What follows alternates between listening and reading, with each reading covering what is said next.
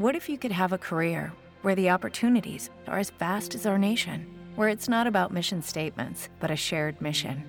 At U S Customs and Border Protection, we go beyond to protect more than borders. From ship to shore, air to ground, cities to local communities, C B P agents and officers are keeping people safe. Join U S Customs and Border Protection and go beyond for something far greater than yourself. Learn more at c b p dot gov slash careers. Entertaining and informative. This is Sid and Friends in the Morning. seventy-seven W A B C.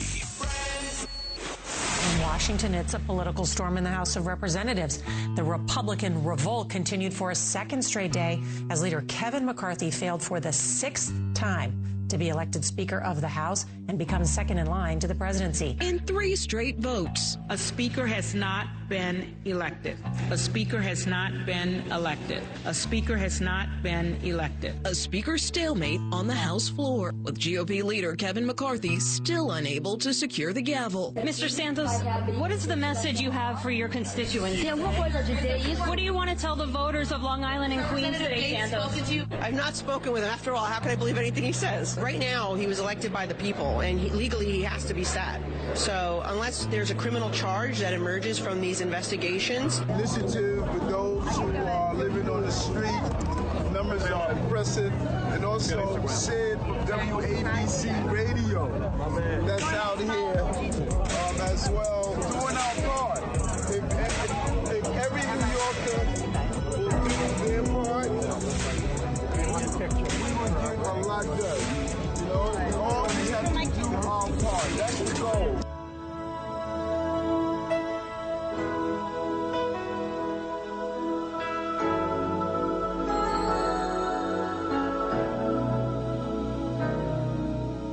There comes a time when we heed a certain call, when the world must come together as one. There are people dying.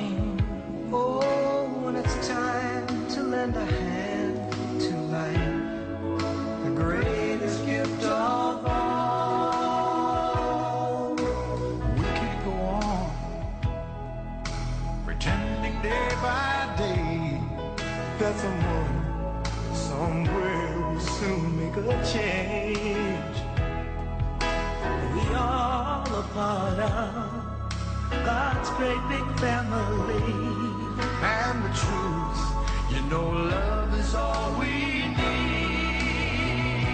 We are, we are the children.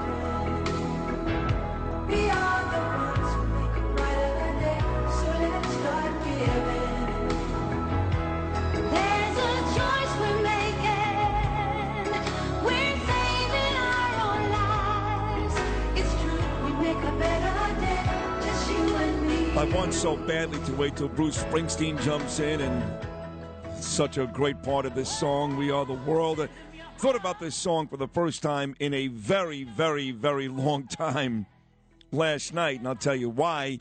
That little news piece we put together every morning, Chris Liberatini did a good job putting it together. Then Justin Ellick is the guy that puts all the stories in there. Very good job by Justin, too. So a lot of the stuff this morning is about Kevin McCarthy, who's now oh for six in his attempt to be Speaker. Three straight losses now, and really becoming a huge embarrassment for the Republicans. I mean, a huge embarrassment. But at the very end of the other uh, news piece there, you heard Mayor Eric Adams. And maybe it was difficult to hear exactly what he was saying, but long story short, I told you about this yesterday. Last night, at about eight o'clock, uh, the mayor, Eric Adams, the beautiful Danielle Rosenberg, Sydney Rosenberg, and my fourteen-year-old son, Gabriel Rosenberg, the four of us went for dinner last night.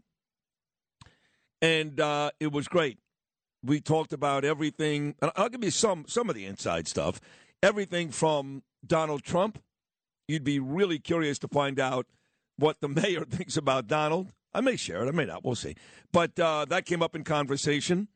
Obviously, Bill de Blasio, Curtis Sliwa, New York City, everything from crime to education. And my son, Gabriel, he has, um, of course, he's been diagnosed with dyspraxia, which you guys know about. We had a radiothon here not that long ago, thanks to John and Margot Katsimatidis, me and Danielle. We raised a uh, decent amount of money, not like we did for Tunnel to Towers, but a decent amount of money. And a lot of you folks that listen to me every day are very kind. We just received a couple of checks the last couple of days from people like Joe Nunziata and others donating to my son's charity. And you follow him, the Instagram Spotlight Foundation for Dyspraxia, D C D. We're also on Facebook. We're everywhere. And um, the charity is starting to take off. Danielle's doing a terrific job with that. So my son has dyspraxia, and the mayor has dyslexia. So they both have, quote-unquote, disabilities. I mean, legitimate disabilities. And a lot goes into that, which a lot of you folks don't understand nor care. And some of you do. That's fine. But there was a bond right away. I mean, a bond right away between Adams and Gabe. And Gabe was born in Boca Raton, Florida, and spent the most of his life so far in Boca Raton, Florida. He's been in New York for six out of the fourteen years he's been alive. And the mayor was really curious to find out the difference for a little boy between living in Florida and here in New York. So it was a it was a great dinner. Lasted about an hour. Uh, it was the second time we've done that. And then we left, Danielle and Gabe in the restaurant, and me and Adams made our way towards thirty-fourth Street and eighth Avenue, where every Wednesday night there is a ton of people. I mean, a ton of people, a long table, food from um, all over the city. Bunch of people helping out. I mean, really beautiful, really beautiful. And the mayor, every Wednesday night, with these other people's help, feeds the homeless. So I uh, got a pair of gloves on, Lewis, stood there behind the big table with all the food in between Mayor Adams and uh, a lovely young lady I met last night, who's also out there quite a bit, Eleonora Cerugo, and we fed the homeless. So the audio that you heard in that little news piece this morning came directly from the video they took last night in New York City as we fed the homeless, which is on my Instagram page right now. You can follow me on Instagram at rosenberg dot sydney, rosenberg dot sydney. You can see the video, the photos, all that good stuff. So all in all, after uh, Tuesday, the mayor pretty much putting this show, Sid and Friends, seventy-seven W A B C, in every major paper across the country. His comments about the migrants in Denver, Colorado, every newscast had it. I mean, everywhere. And then the very next night, dinner and uh, this Feed the Homeless, in which I will do on a regular basis now because I must tell you the intrinsic reward when that's over is immense. And now, it is, really is. What is the food? Oh, my God, Lewis, That's they had, I'm... like, chicken, uh, Italian dishes, and macaroni and cheese, and rice, and Lyonnaise potatoes. I mean, an unbelievable array of great food. Great. That's what we need right now. I know. I'm starving, too. Yeah, great. Starving. Sounds we went to a really good restaurant last night. I'm not going to say what it is because the mayor goes there often, but it was uh, in Midtown. It was really good. I had a, I must tell you, I had a great rainbow trout. And I never felt more old and Jewish than sitting in a restaurant in Manhattan ordering rainbow trout. But Adams doesn't really eat meat, and Danielle's yelling at me at dinner, you know, you've had chicken and steak a hundred times this week. Eat some, get some fish. And Adams is like, she's right, you know. So I went with the rainbow trout, and I felt old. I think my grandmother used to get like a trout almondine, the diner in, uh, you know, Trump Plaza, till she was like ninety. But it was good. The food was uh, very, very good. And I did at least start with some meatballs as my appetizer. But uh, but the food they fed the homeless last night was amazing. But I'm sitting in the car on the way home in the cab about eleven thirty last night. I slept about two hours, about two hours. And uh, that song came to mind because that all came about, We Are the World, when it was about uh, the feeding the hungry. What, what was that called again? We, uh, Live Aid or... or um, no, it was called... Uh, I just. It wasn't Live Aid? But it was Feeding the Hungry, right? That, that's where that... Right. Well, Live Aid was actually the uh, other, the Bob Geldof... Oh, that's right. Um, right, right. Exper- uh, not experiment, the... Uh, the, the, the concert. Pro- project. The, yeah, yeah. Right. So, yeah, he was very adamant about uh, feeding Africa. It was something with Hungary, uh, not yeah, not the uh, country, I, Hungary, Hungary, like I'm starving. No. Yeah, like uh, meatballs. Right. Well, I got to sh- shout out a couple of people yeah. who helped me out last night, like my detail. I had my own detail last night, Lewis. That's, uh, that's a big deal. Eddie Vargas, Andre Kaye, and Detective Kenya Arnett. They drove me from the restaurant in the car behind Adams. We had our own own Suburbans. On the way to feed the homeless. Did you have those little wrist radio The things? Whole thing, man. Just like, Bro, the whole thing. All right, the, the Jewish package is moving right now. We are going to the rainbow trout right now. Rainbow trout on the move, on the move. Rainbow trout. U S A for Africa? Is that, that is, yes, that's it. U S A for Africa, yes. Uh, Wayne Schneider, P C N Y, great meeting him. Ali Ahmed. He's the brain food, the smart kitchen behind feeding the homeless in New York City every Wednesday night. Noel MaGuire, they call him Big Noel. He started this, and he'll join us live in studio coming up at nine oh five this morning. Terrific guy. Josh Aria, they call him Batman. He helped me out quite a bit last night. Diana McElroy, the higher high. And finally, Eleonora Srugo and her friend Gigi. Thank you all for helping me out last night. And like I said, it was uh, it was rewarding. And I would do something like that every week. And, of course, I put up a picture of me and the mayor and the video of us feeding the homeless. And it was met, for the most part, with very nice responses. But, you know, Lou, I get those really nasty, look what happened to Sid. I know I do this all the time, but if Bernie was alive, shut up with that already, God. We got to get shirts made like right, that. Right, if Bernie was alive, right. Bernie was right. alive. I mean, it doesn't matter how many times I tell you people who was really the voice behind the show. It was me, not Bernie. Doesn't mean I'm any better. Doesn't mean Bernie wasn't great. Bernie did not make the decisions on this show. I did. So, and we had Mayor Eric Adams on the show, as you know, when Bernie was alive. And Bernie liked Eric Adams. The guy that turned Bernard against Eric Adams, ironically, was me. But now they've gotten to know the mayor and sit and talk with him like you morons don't do. I know that he really does care. Unlike Bill de Blasio, he really does care. Uh, we're going to have to continue to pivot and shift. That was unfortunate, yes. Well, that's what you did. You pivot and shift. It's exactly what I did, yes, which which adults are supposed to do, you know, but we don't do that. We're, we're just so dead set in our ways, and if we didn't like somebody a year ago, we're never going to like them. Or if we loved somebody, Donald Trump, we're always going to love him. And the world doesn't exist that way. People evolve. Situations evolve. It's okay to go from liking somebody to not. Or from not liking somebody to liking somebody. It's okay. You're not any more loyal. Blind faith, oftentimes, blind loyalty is stupid. So I'm giving this guy a chance. But the visceral reaction on social media is so nasty. One guy in particular, Tom Lenzo, I, I had to block him.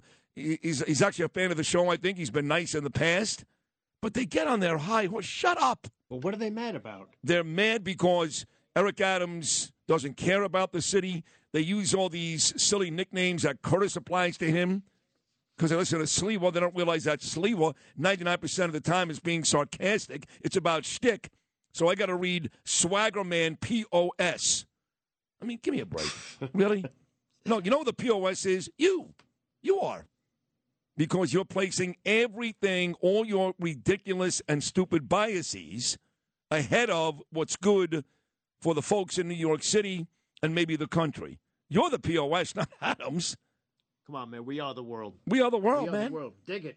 And I don't, I don't agree with Adams on a whole bunch of stuff still. A whole bunch of stuff. I mean, we sat at dinner last night, and I blasted him on two or three different things. Blasted him.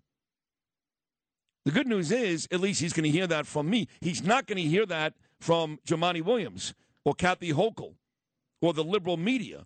So the good news is you've got a quote-unquote, I'm not a conservative, you've got a quote-unquote Republican, which I am, infiltrating the camp, and now we've got a voice.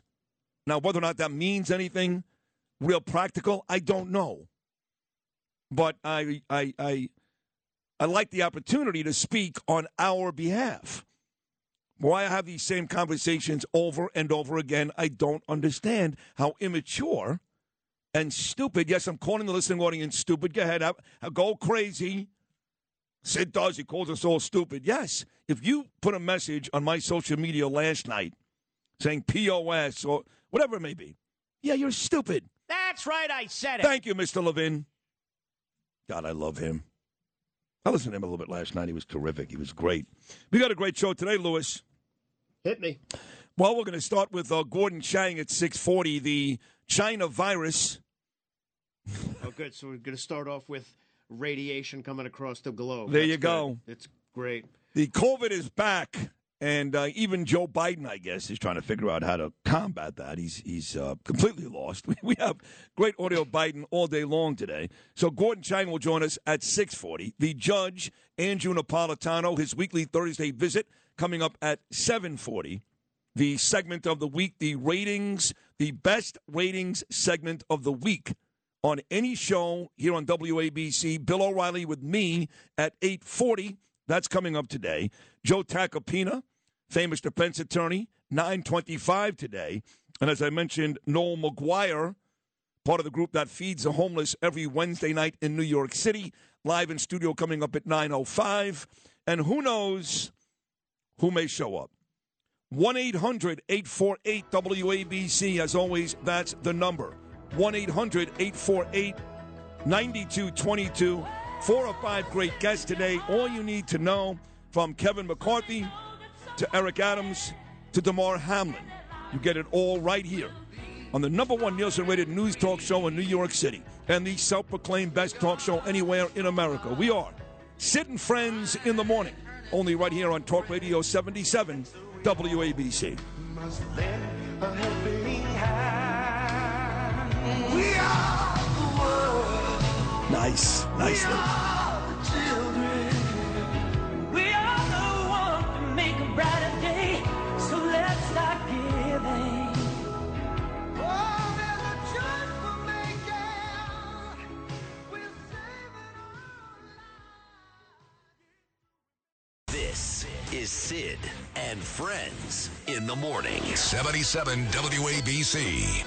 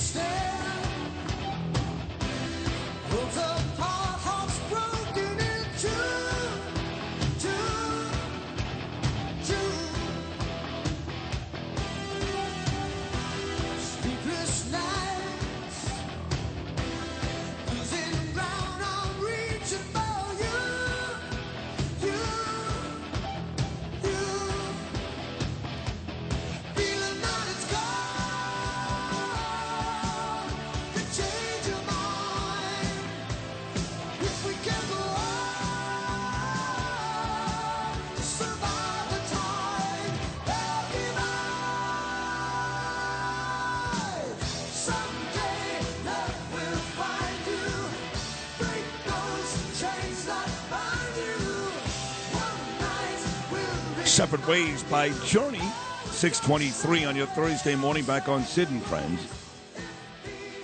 So yesterday afternoon, I made my way back to the old neighborhood, because I'm living in the city these days, back to the Upper West Side. And um, I had to take the shuttle from forty-second Street on the West Side to go to um, Grand Central on the East Side, because I'm staying with the family in an East Side hotel. So I'm on the shuttle, and there's a kid standing next to me. I mean, a big, strapping, handsome kid. And he looks over at me, and he goes, "Hey, man, are you Sid?" I said, "Yeah, yeah."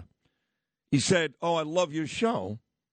And he was listening to something in his ear. I said, "What are you listening to right now?" And he said, "Carton and Roberts, the afternoon show at W F A N, Craig Carton, Evan Roberts." I said, "Okay." I said, "So you're an F A N guy?" I said, um, you listen, what do you listen to in the morning? He said, "You." I said, "Really?" I said, "You don't stick with the station all day? You don't go from Boomer and Geo to Tiki and Tierney?" To, he said, "No." He said, "I listen to Craig and Evan in the afternoon and then you in the morning, because I love your politics and I love when you talk sports."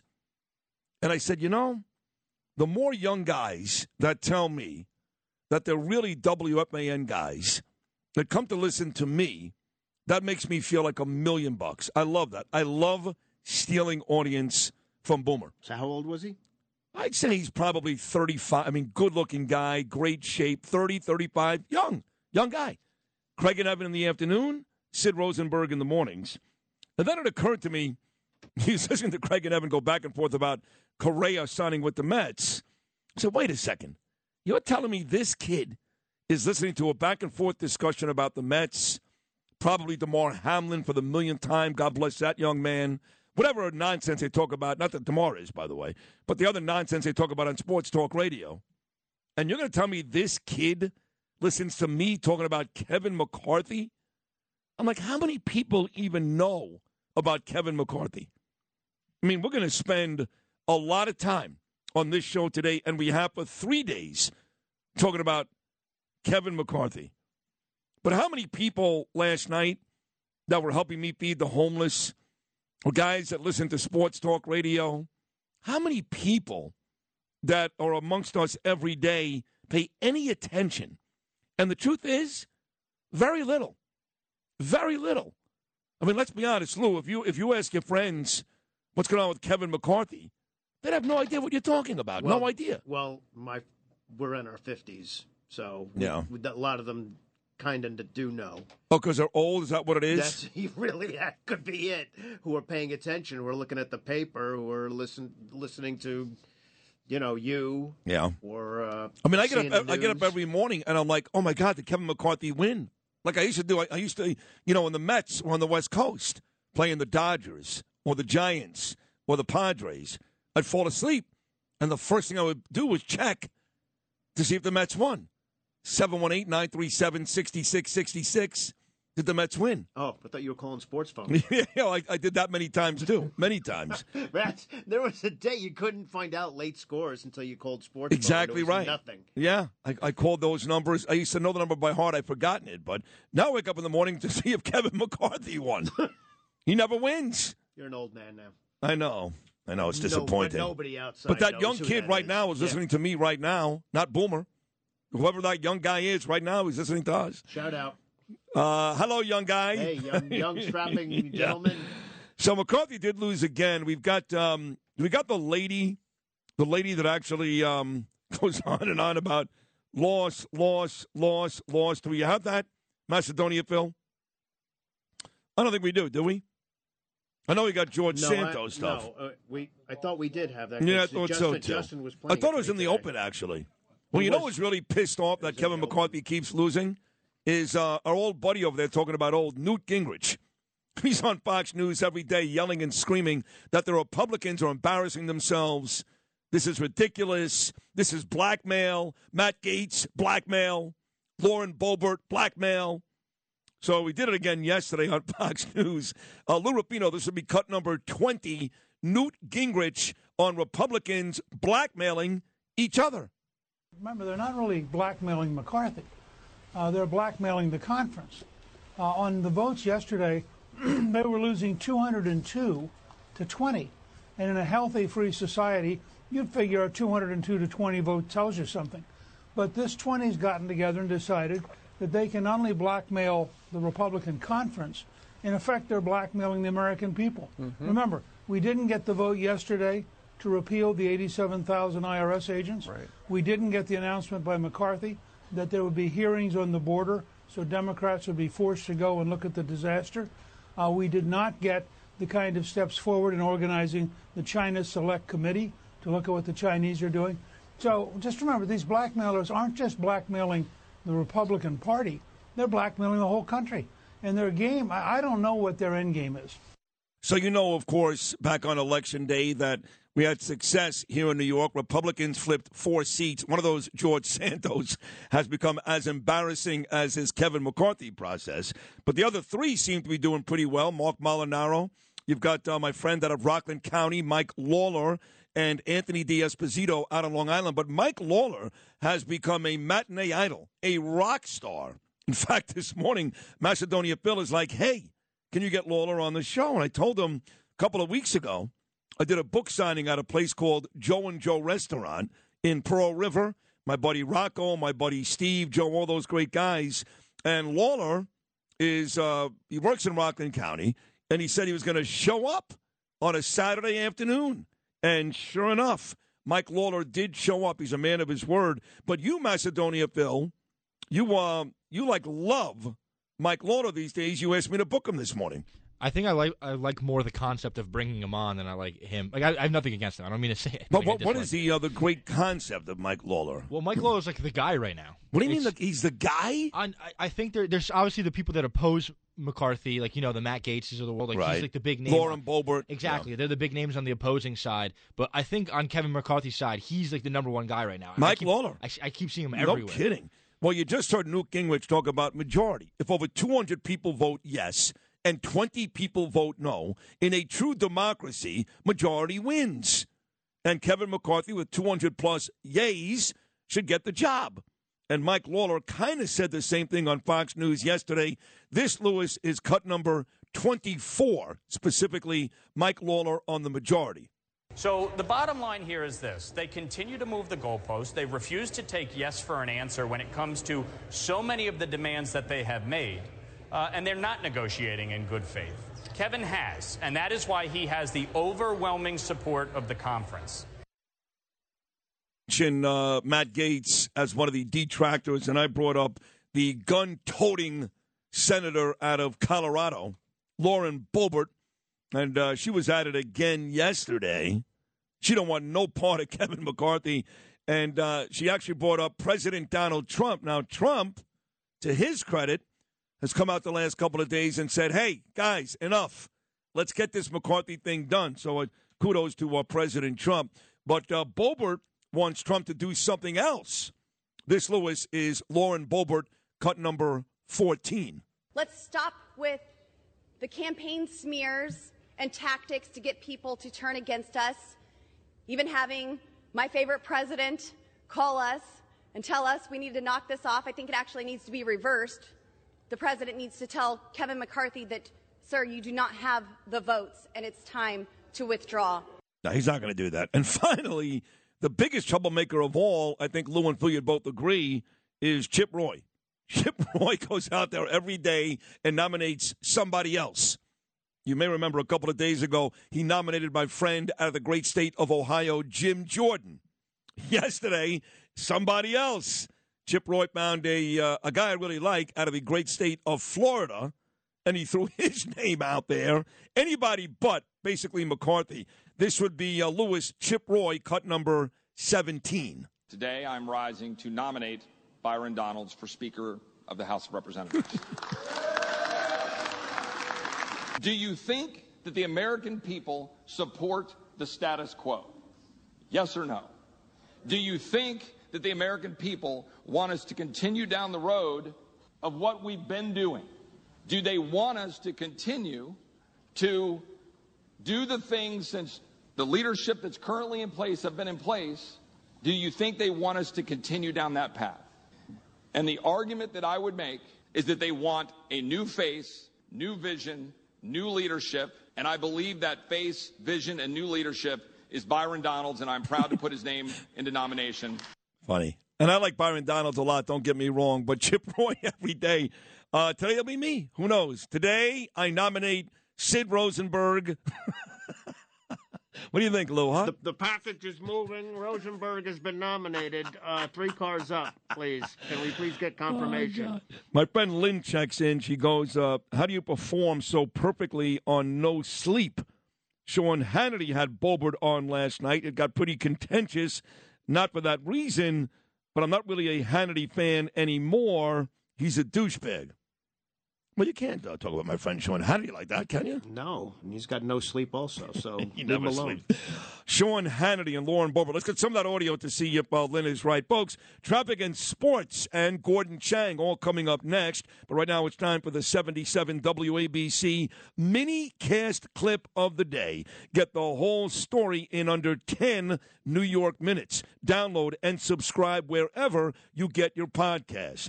Today's minicast is from Cats at Night, talking with Nicole Maliotakis about how some Republicans in Congress despise Kevin McCarthy, to our point, and would rather see a Democrat, maybe Hakeem Jeffries, get the gavel. Is it true that rumor that Matt Gaetz said he doesn't care if there would be a Democrat speaker? That is true. He did say that. And and you know what? I, I there was a video that emerged of him talking with Alexandria Ocasio-Cortez on the House floor, which I think was very upsetting uh, to a lot of wow. the members, because, you know, we you know, we shouldn't be, you know, negotiating here with socialists. And I think some members are here to govern. Right. Some people are here to govern, and other people Uh, are, are are looking to, you know, in, in, in raise money, improve their name recognition, sell books, whatever it is. Um, but but they're not necessarily here uh, to do the job that they were actually elected to do. This is Sid on Sports. Oh, my goodness. Sponsored by Peerless Boilers on seventy-seven W A B C. Ah, six thirty-seven. Almost six thirty-eight, but six thirty-seven right now on your Thursday morning. Here for uh, your first bottom-of-the-hour sports update of the morning. Justin Alec here.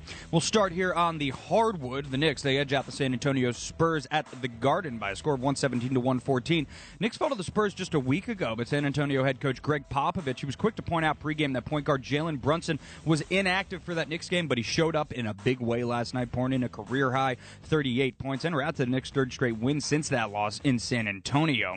And the Knicks will try and make it four straight uh, in uh, Toronto against the Raptors tomorrow night. As for the Nets, they fall one twenty-one to one twelve to the Bulls in Chicago, ending a twelve-game win streak that saw them skyrocket in the Eastern Conference standings. And they now sit in third place, I believe, despite Kevin Durant's forty-four points last night. Chicago simply outplayed Brooklyn, finishing the night with six different players scoring in double figures. Nets will try and get right back in the win column tomorrow night when they visit the Pelicans in New Orleans. And over on the ice, just one contest to get to last night. The Devils roll by the Red Wings in Detroit to the tune of a five to one victory. Dougal Ham- Dougie Hamilton, I should say, was uh, the one who opened up the scoring. And Nico Hischier, Alexander Holtz, and Jack Hughes also lit the lamp for New Jersey as they now get set to host the Saint Louis Blues tonight for a seven p.m. puck drop. Also tonight on the ice, you got the Rangers out in Montreal to take on the Habs at seven p.m. and the Islanders are up in Edmonton, uh, up in Canada, I should say, as well, to face the Edmonton Oilers in Edmonton at nine p.m. Here with your bottom of the hour sports update, thanks to Pete Morgan and Peerless Boilers, Pavilion Tankless Water Heaters. Go to peerless boilers dot com, pavilion tankless dot com for a dealer near you. They are America's best built boilers, and I'm Justin Ellick here for your bottom of the hour sports update. This is Sid and Friends in the Morning. Friends, how many of us have them? seventy-seven W A B C.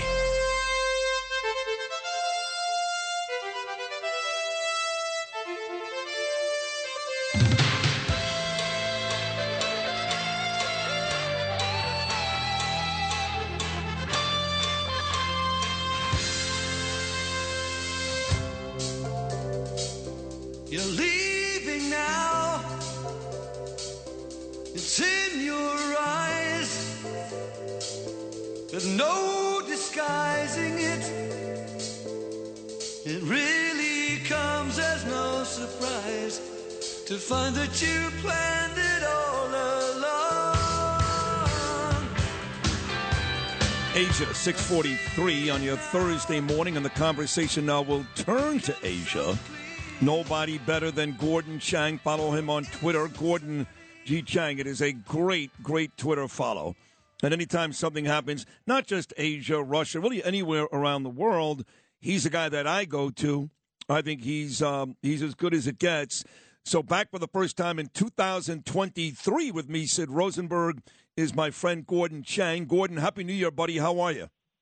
I'm fine, and Happy New Year to you, Sid, and thank you so much. You're welcome, pal. Let's get right to the China situation. I know both the World Health Organization, I'm not a big fan of theirs. I think they embarrass themselves, just like the C D C has throughout this whole COVID uh, deal. But for what it's worth, the W H O and Joe Biden, very critical over the last eighteen to twenty-four hours on what they are saying, China underreporting what's really going on with the COVID situation in their country. What's the latest with that? Well, China right now is suffering about nine thousand deaths a day, according to Airfinity, which is a leading British um, health researcher And China's reporting maybe two or three deaths a day for the entire nation. So you can see the depths of the underreporting. But the thing that's really important is that for a very long time, Sid, up until about two days ago, uh, China was not providing sequencing data to the W H O or to the international community, which means that we could not figure out what's going on in China. We could not protect ourselves. This was nothing short of malicious on the part of the Chinese. And let's remember that in January twenty twenty, these guys deliberately spread coronavirus beyond their borders. They're basically doing the same thing now. Unbelievable. I know that um, what they're saying is that they have a very, a very narrow definition of a COVID death, Gordon, in China.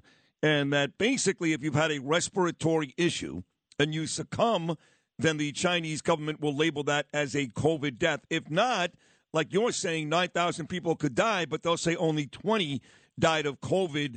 That is their narrow definition. If we know that, how do we let them get away with that?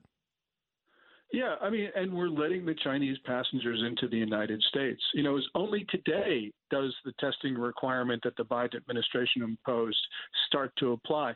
And by the way, that requirement really doesn't protect us because somebody can go to a plane in China for the United States, and all they have to do is show a negative COVID test within the last forty-eight hours of departure. Well, this thing is so transmissible in China that you can easily get it within forty-eight hours, or you could still be within the incubation period. So we're going to have more COVID cases from China in the United States because our rules aren't strict enough. I remember when uh, this thing really hit and Donald Trump stopped all the flights and they called him all kinds of horrible names, you know, prejudiced and biased and racist and all those things. And none of that was true, of course. He actually saved a ton of lives. President Trump saved a ton of lives. I'm waiting for President Biden to do something, I don't want to say that radical, but something like that. You think he'll do that? No, he won't do that. And, you know, talking about Biden, while he was a candidate, January twenty twenty, when President Trump imposed the travel ban on arrivals from China, um, Biden said this was, quote unquote, xenophobic. That's right. Well, no, it was protecting the American people. We've got, and it's not just Biden, it, we've got a lot of people in Washington and New York, really smart people who just are absolutely opposed to protecting the United States from China. And Biden's in that camp. Um, this is really wrong. The American people deserve a president, and we deserve a Congress, and we deserve cabinet members who really think it's an important idea to protect the United States of America. See, I know you're not a doctor, so you should talk to Doctor Mark Siegel or, or you know, uh, in the past, even Doctor Oz about uh, just how virile this new COVID is. I mean, the, the conversation that I've had is that it's not nearly as serious and deadly as it was back in twenty twenty, but nobody wants more of it here, I can tell you that. Uh, do you think that we're going to be in big trouble again here? I'm not going to say twenty twenty, but maybe somewhere in between? Yeah, somewhere in between. You know, I can understand the argument of epidemiologists saying, well, COVID's already here, so what does it matter? Well, it matters because additional people will die. And in my book, the death of even one more American is completely unacceptable. And we know that China, you know, when they had this big COVID surge, which is the biggest viral outbreak in history, by the way, Sid, you don't have to be a doctor to know that, that when China was experiencing the biggest viral outbreak in history, they opened the doors. They refused to provide sequencing information. They complained about travel restrictions that we were imposing on China, which were the same restrictions that China's been imposing on us. So you put all that together and you got to say, this looks like another malicious spread. You don't need to be a doctor. You just need to not lose common sense. Gordon Chang, the Chinese government announced just yesterday it's going to reopen its border with Hong Kong. That's coming up uh, next week, January the eighth, nearly three years after it was largely shut in an effort to contain the spread of COVID. So explain this to me. I'm reading there's an outbreak of COVID. It's being underreported, but there's an outbreak. And now they decide to reopen the passage to Hong Kong. How does that make sense? I don't know. I mean, it, it from a from a epidemiology point of view, it certainly doesn't make sense. But if you're China and you want to spread the misery, this makes a lot of sense. And that's really what China that's what China did in twenty twenty. You know, then it was really murder. It was clear. They lied about contagiousness. They knew this was highly transmissible human to human, but they were telling the world it was not.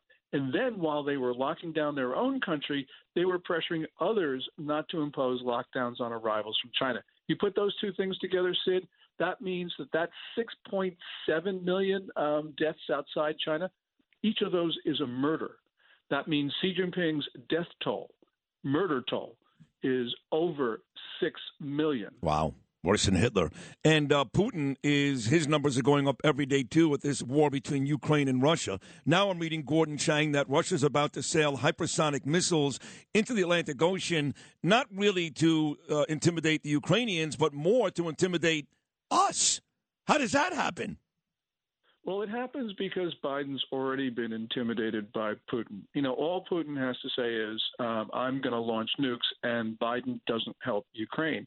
I can understand why, but the, got to remember that this war would never have occurred in Ukraine if Biden had just exercised common sense diplomacy. We are a far stronger power than Russia. So is the E U, twenty-seven nations. So is Great Britain. You know, in twenty twenty-one, these twenty-nine nations that were allied against Russia had an economy twenty-five point one times larger than Russia's, and yet we failed to stop Russia. We wow. failed to stop Russia because Putin thought Biden was feeble. Well, uh, talking about guys that may not be feeble and are starting to feel their oats, let's go back to North Korea. A little guy, Rocket Man, there. I read that a North Korean drone entered the northern end of a no-fly zone around South Korea's presidential office in Seoul. So it looks like Rocket Man is being empowered again, and I don't know about that. That sounds kind of dangerous to me, no, Gordon? It is certainly dangerous because you can put an explosive on a small drone. You know, last week we had all of those incursions into the northern part of Seoul, Incheon, and surrounding areas, and the South Koreans couldn't shoot them down. Um, I mean, they, they didn't want to try to shoot them down because they were over residential areas. But nonetheless, South Korea doesn't have the ability to do that. So basically, this is an intimidation move on the part of Kim Jong-un and South Korea. Um, and it shows the South Korean military is not ready for prime time. Wow. A lot going on around the world. And uh, just now, this nine-minute conversation, Gordon, is exactly why most people, including me, consider you the best in the business. Thank you for all you did in two thousand twenty-two. Off to a great start in twenty twenty-three. We will talk often, I'm sure. Thank you so much, Gordon Chang. Well, thank you so much, Sid Rosenberg. I really appreciate it. And stay safe, because twenty twenty-three does not look good. Wow. How about that? What a way to end this conversation. Gordon Chang. You heard it right there, folks. Stay safe, Sid Rosenberg, because twenty twenty-three does not look good. Wow. January fifth. Oh, all right. It just started. Just started. Oh, my God. I, I want to go home. Here's some more Asia on a Thursday morning. Thank you, Gordon.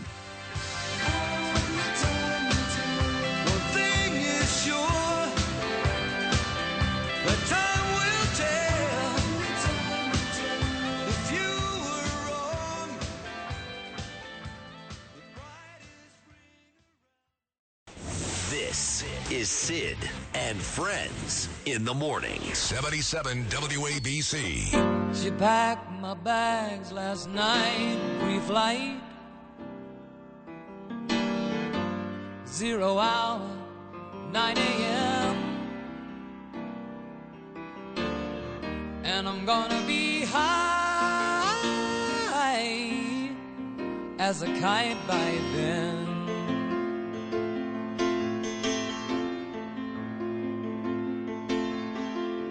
I miss the earth so much, I miss my wife. It's lonely out in space on such a timeless flight.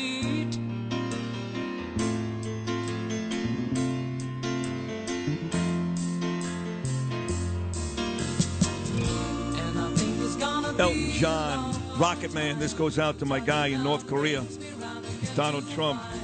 Rocket Man. That was great. Elton John. I'm going to miss Elton John.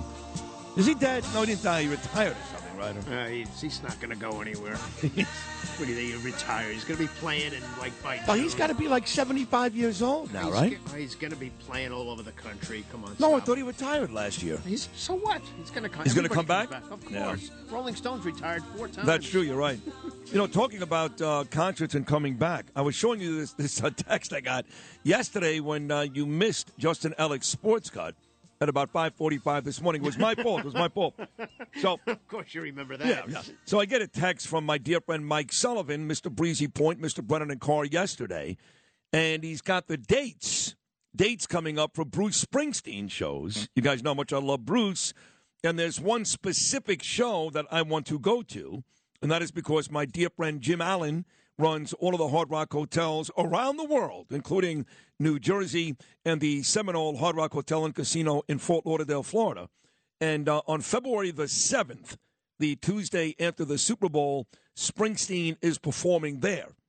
And uh, Stephen Van Zandt, little Stevie, the uh, the big guy in that E Street band, he going to fly me and Sully and a whole bunch of people down to Fort Lauderdale for one night to see Springsteen. So Mike asked me if I wanted to go. Me and Danielle, I said, yeah, I mean, I'll, I'll do the radio show the next morning from the W Q A M studios in Miami or the um, nine forty studios in South Beach. It doesn't matter. I'll find a studio. I've worked down there for sixteen years.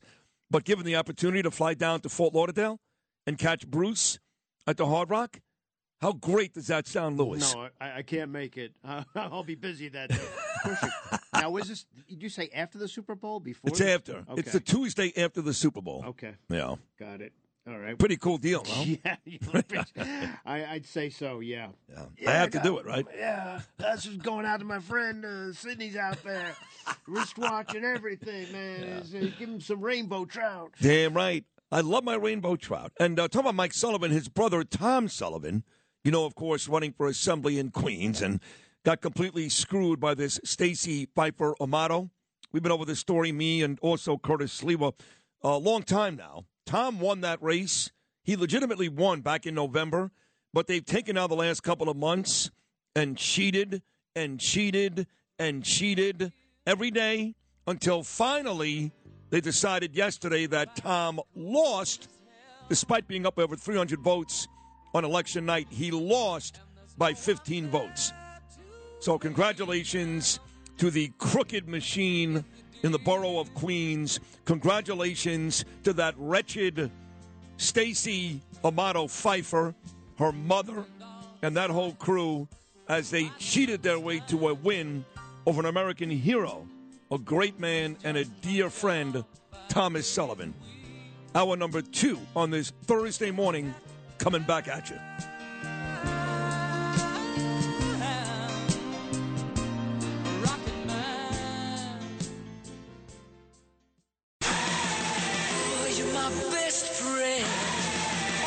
This is Sid and Friends in the Morning. From my friends. seventy-seven W A B C.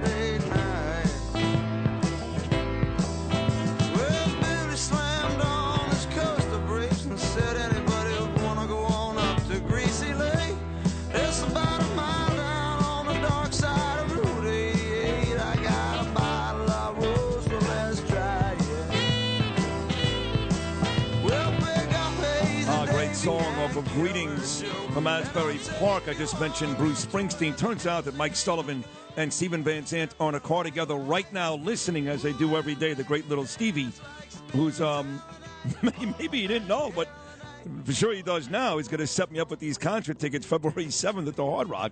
But Macedonia Phil has uh, told us that fifty years ago today, this is unbelievable, fifty years ago today, Bruce's first album came out. Is that right, Lou Ruffino? Well, Phil clued me into that this morning. I, I didn't. But you can't trust him. I say stuff like that, but and then why, I'm gonna. As we were just talking before, why yeah. would he make some things up like that? Because he yeah. does he's make a, a lot. Of he's a psycho. Up. To be fair, though, that is exactly something I would lie about. Right. Like, I just. Right. I don't. I don't gain anything from it. Sometimes I just lied to it because right. it's funny. But he, but he just came in yeah. volunteering information. When I ask him something, yeah. he totally lies. Right. No, yeah. you're, you're right. So happens. This has to be true. Justin can uh, confirm that. Yeah. Like everything. Like no. Oh yeah, I, I took care of that uh, five minutes ago. And he never does. And he doesn't. Yeah. Yeah. So fifty years ago today was greetings from Asbury Park. Sure. All right. See? That sounds real. See, what do you mean, you sure? Him, yeah, whatever. She's right. Aye, aye, aye. Audie Idala checks in, the uh, the great attorney, still one of my best friends, and uh, he tells me that he's going to see Springsteen in Rome with Joe Tacopina, who's going to be live in studio coming up at nine twenty-five this morning. And then they're going to see Bruce together in that little city where Tacopina owns the soccer team. They actually won the championship in Ferrara. So Idala and Tacopina will see Springsteen twice in Italy. Even though Idala's really a Rolling Stones guy first. I'm not. I'm Bruce first. I'm U two second. Stones are in there, somewhere in there. But anyway, and uh, Corey Zelnick checks in, and he wants me to save him a seat. Lou, I would take you on the plane, but... But, oh, here we come. The then, um, then what? Now... Then Max Weinberg can't come and perform at the concert. Take his seat. What do you think about that? Okay, well, yeah. I, I could be his, uh, I'll be his masseuse. He yeah. needs a back masseuse. His band is great, too. They um, all have back issues right now. Every so. one of them. Or, or, or we, so do I. We're so all old. I. I mean, stop. We're old men already at this point. Van Zandt looks great. He lost like ninety pounds. That's and good. He looks great. Good. Yeah. Good for him. What is this? Uh, play the audio from last night with uh, me and Mayor Eric Adams out there on thirty-fourth street after a beautiful dinner. Me, Danielle, Gabriel, and the mayor, just the four of us. And uh, much of the dinner, again, as I stated earlier, was Eric Adams talking to my son. Then we left Danielle and Gabe at the restaurant, and we ran out to uh, thirty-fourth and seventh, and there was one thousand people there. I'm not kidding. It was just, it was unbelievable, all these people that we fed last night. And uh, here's Eric Adams on my Instagram video talking about it and mentioning the fact, hey, here's Sid Rosenberg from W A B C. Initiative for those who are living on the street. Numbers are impressive. And also Sid, W A B C Radio, that's out here um, as well, doing our part. If, if, if every New Yorker will do their part, we, we will get a lot done. You know, we all just have to do our part. That's the goal. All do our part. That's the goal. On his left was a Republican, sometimes conservative, Sid Rosenberg. On his right was a liberal with a capital L, Norman Siegel, and it didn't matter. We together handed out food to the homeless, and the more of the stuff like that that we do, the better. I mean, look, I don't live in La La Land. I get it. I'm still a very staunch Republican. I'm still a Trump supporter. For all the criticism I've levied at Donald Trump over the last month and a half, and all of it is deserved, every bit of it, I am still a Trump supporter. And if the election was today, I'd be voting for Donald Trump. You know, look, I, I, I become friendly with the mayor, there's no doubt, because I want city first before my political bias.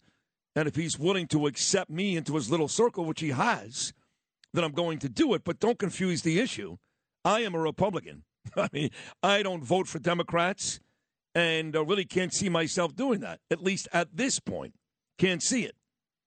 What is uh, the latest on Damar Hamlin, the defensive back of the Buffalo Bills? Is he? Imp- I think he's improving, right? Well, according to family members, I forgot who it was, the uncle. The uncle cousin, on Good Morning America, yeah. yeah. Yeah. That he seems to be improving. He's improving, yeah. yeah. And they're still trying to get him to breathe on his own. He is not doing that yet? No. Hey, Alec, do you have any uh, real detail on the latest condition of Damar Hamlin, Buffalo Bills? Uh, no. I mean, I think he's getting, you know, it's no. it's he's moving pretty slow. Right. You know, I mean. He's he, not moving at all. He's in a hospital. No, no, I know that. I know oh, that. Okay, but his yeah. recovery, but okay, his right. uh, his yeah. GoFundMe is now up to seven million dollars. seven million dollars. So. This guy started a charity. It was uh, like a Toys for Tots type of thing, you know. And his goal was to raise two thousand five hundred dollars. Big-time Buffalo Bills, defensive back, second year out of Pittsburgh, over ninety tackles. His goal was to raise just two thousand five hundred dollars, And he couldn't even do that. He raised eleven hundred dollars. Then he gets hurt in the most horrific and tragic fashion for the world to see in a huge game against the Cincinnati Bengals on Monday Night Football. And his charity goes from eleven hundred dollars to seven million dollars.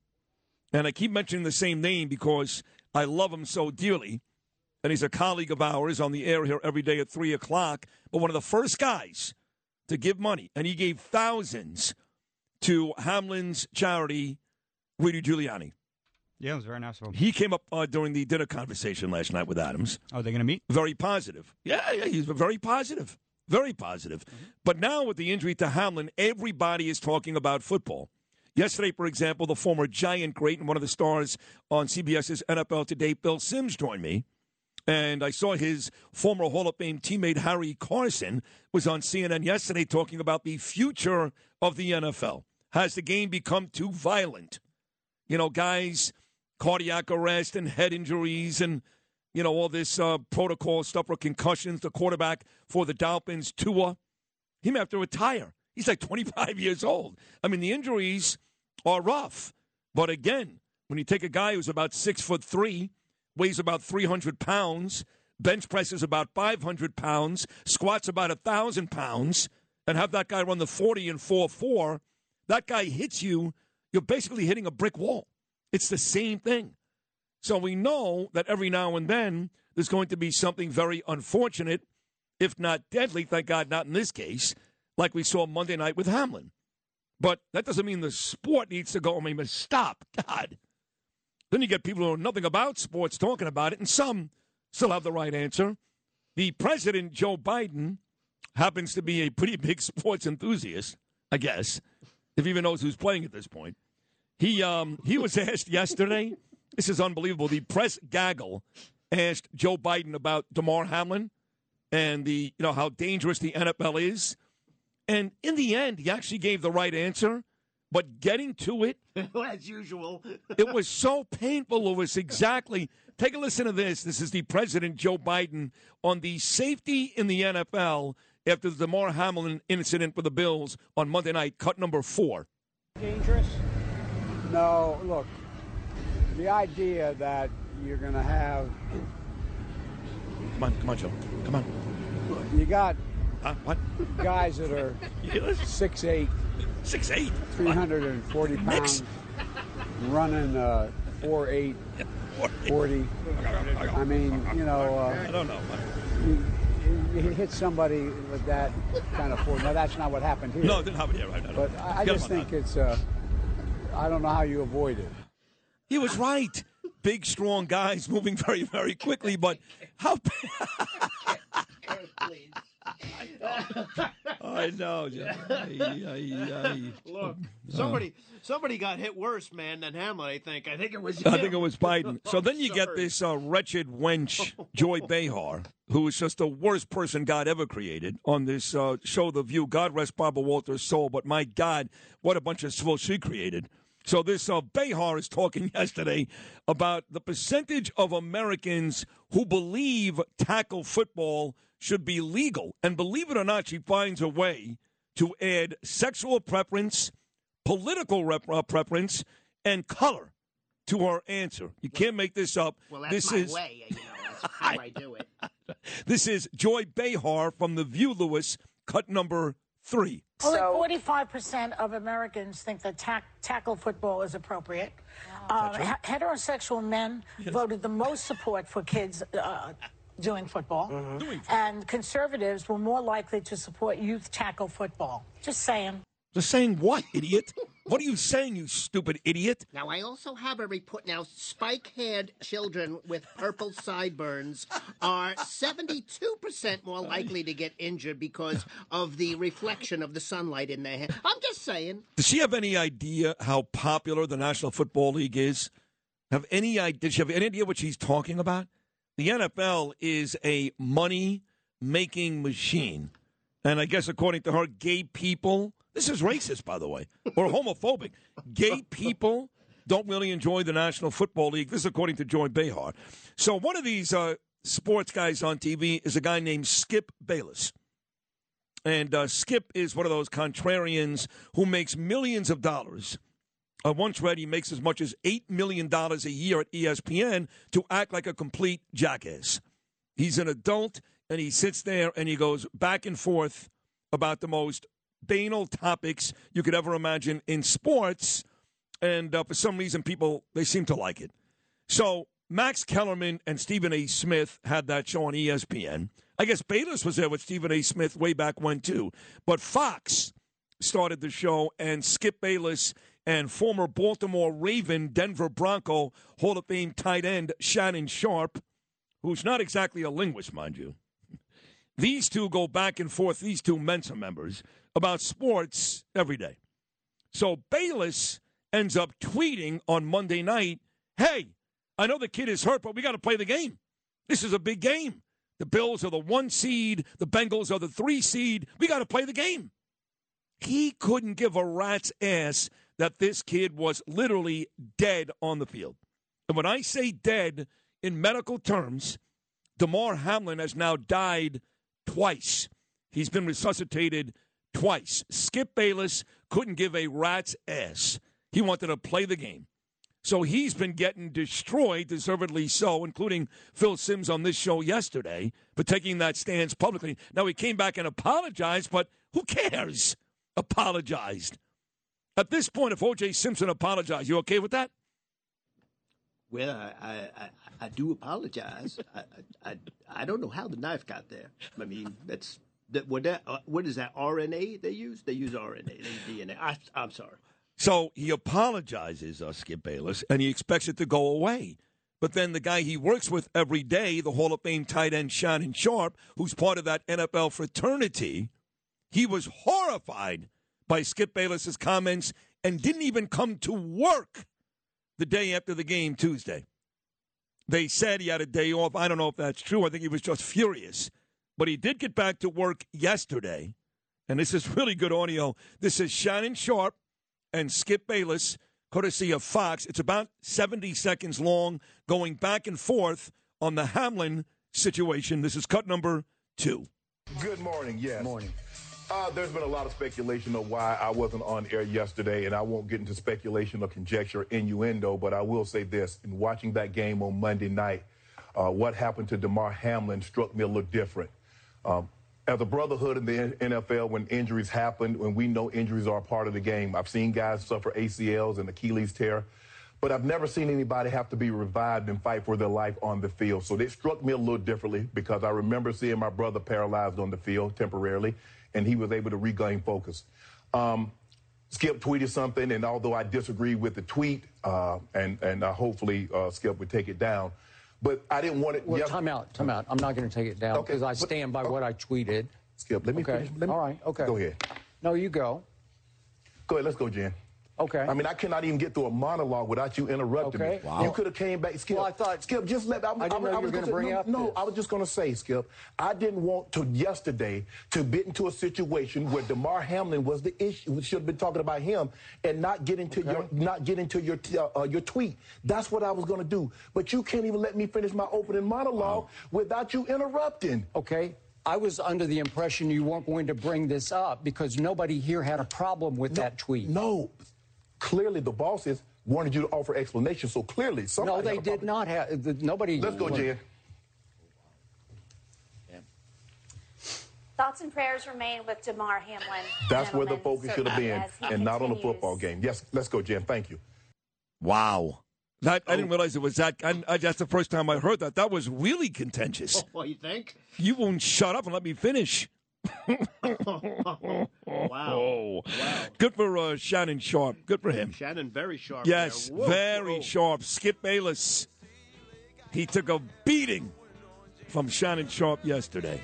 Anyway, lots more to come. Bill O'Reilly's morning message is coming up next. Then we'll talk to the judge, Andrew Napolitano. He's here every Thursday, eight twenty-five. Lydia Serrani, Lydia Reports, eight forty. The rating segment winner of the week on W A B C, Bill O'Reilly, nine twenty-five. Defense attorney Joe Tacopina. Lots more stories. and lots more news. Sitting Friends on a Thursday morning, only right here with Bruce Springsteen. My man listening right now, Little Stevie, Stephen Van Zandt, Talk Radio seventy-seven, W A B C.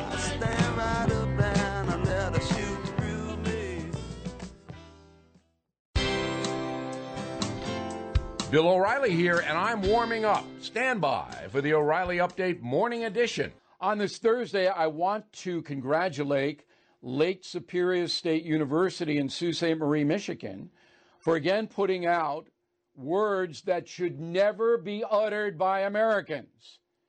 They are cliches. They are annoying. They are like fingernails on a blackboard, to use a cliche.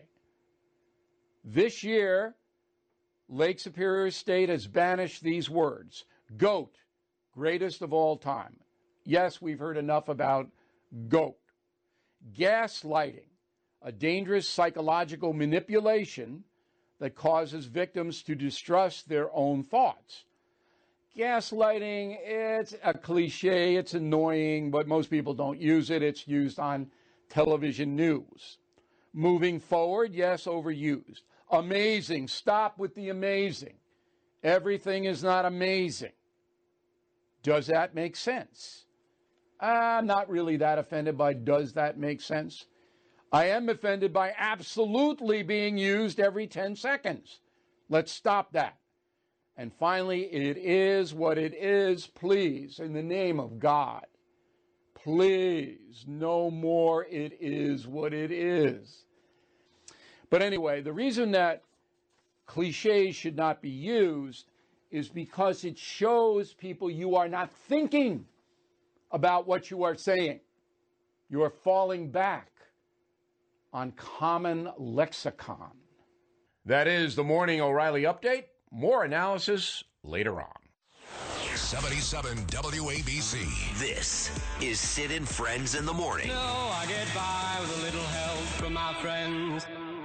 I've seen all good people turn their heads each day, so satisfied I'm on my way. I've seen all good people turn their heads each day, so satisfied I'm on my way.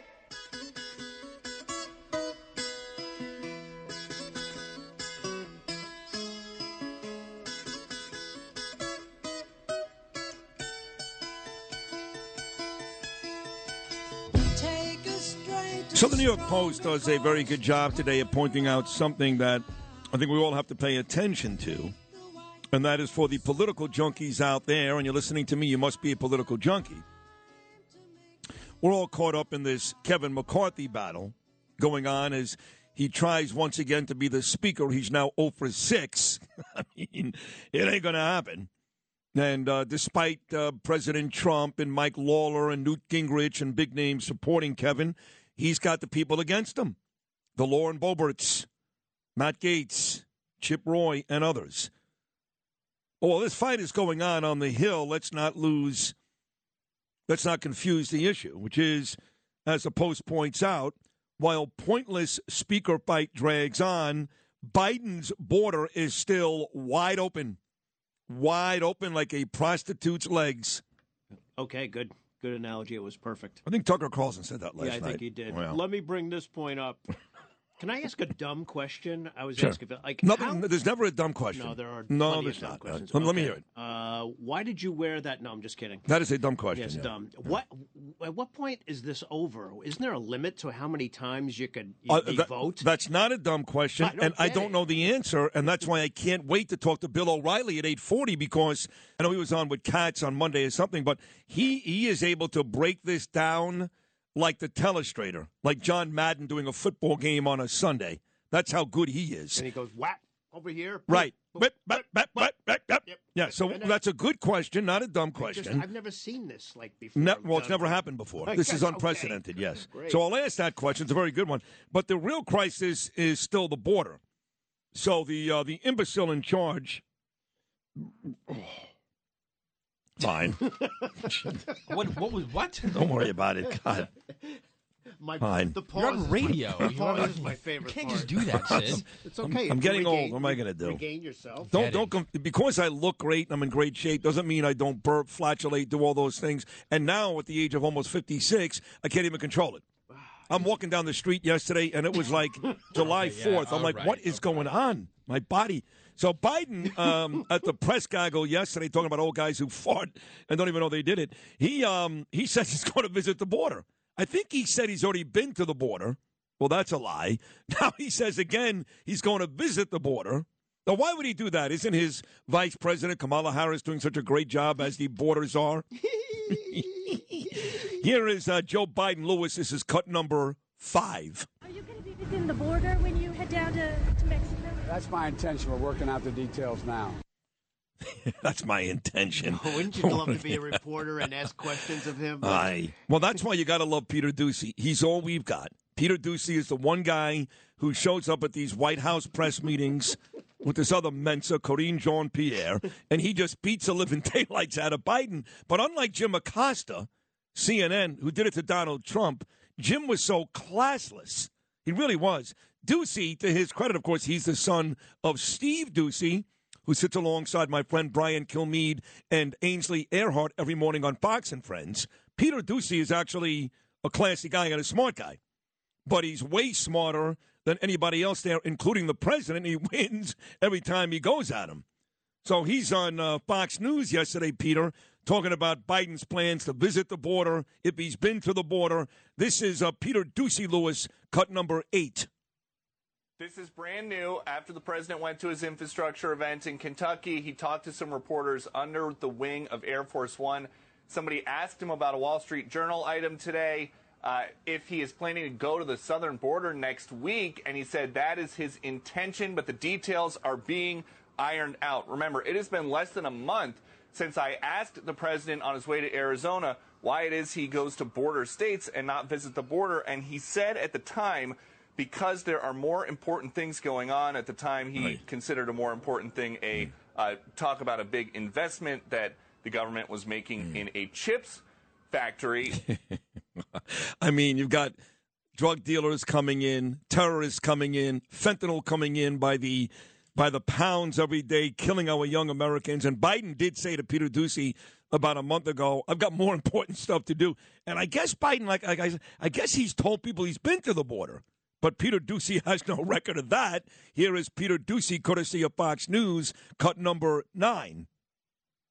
And it's worth pointing out that there is no record of President Biden ever visiting the southern border. White House officials point to a two thousand eight trip where he landed in El Paso, Texas, and then passed some border wall on his way to a fundraiser in Las Cruces, New Mexico. But that's it. He has never done the kind of tour uh, that you see many lawmakers doing.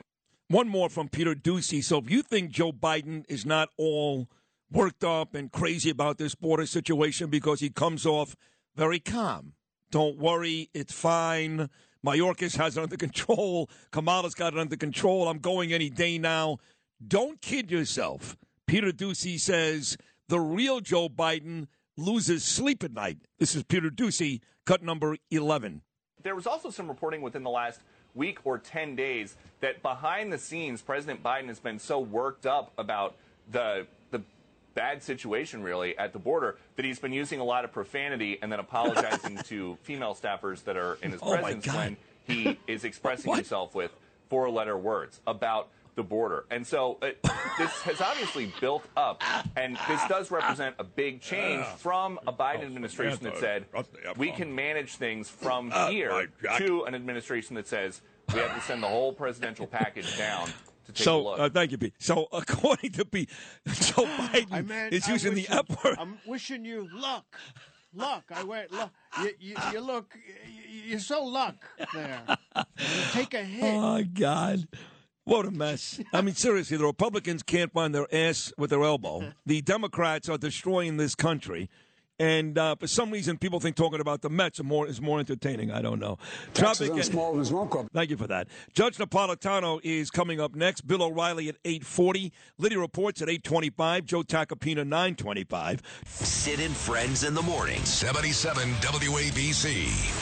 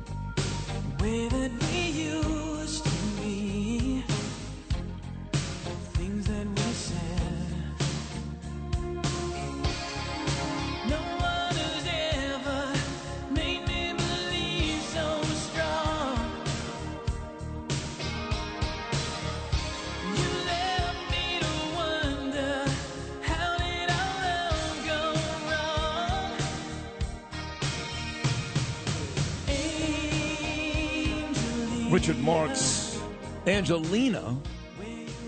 I was um, going to the gym yesterday before my big dinner with Eric Adams and with my wife and son, and, of course, feeding the homeless last night.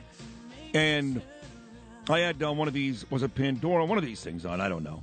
And Richard Marx came on. And I was reminded how much, I know we had these conversations before, Lou, but how much I used to really like Richard Marx. It was like five songs. I love them all. What yeah, was uh, the the big one? He, you know, I confused him a lot with Paul Young back then. Remember Paul well, Young? Yes.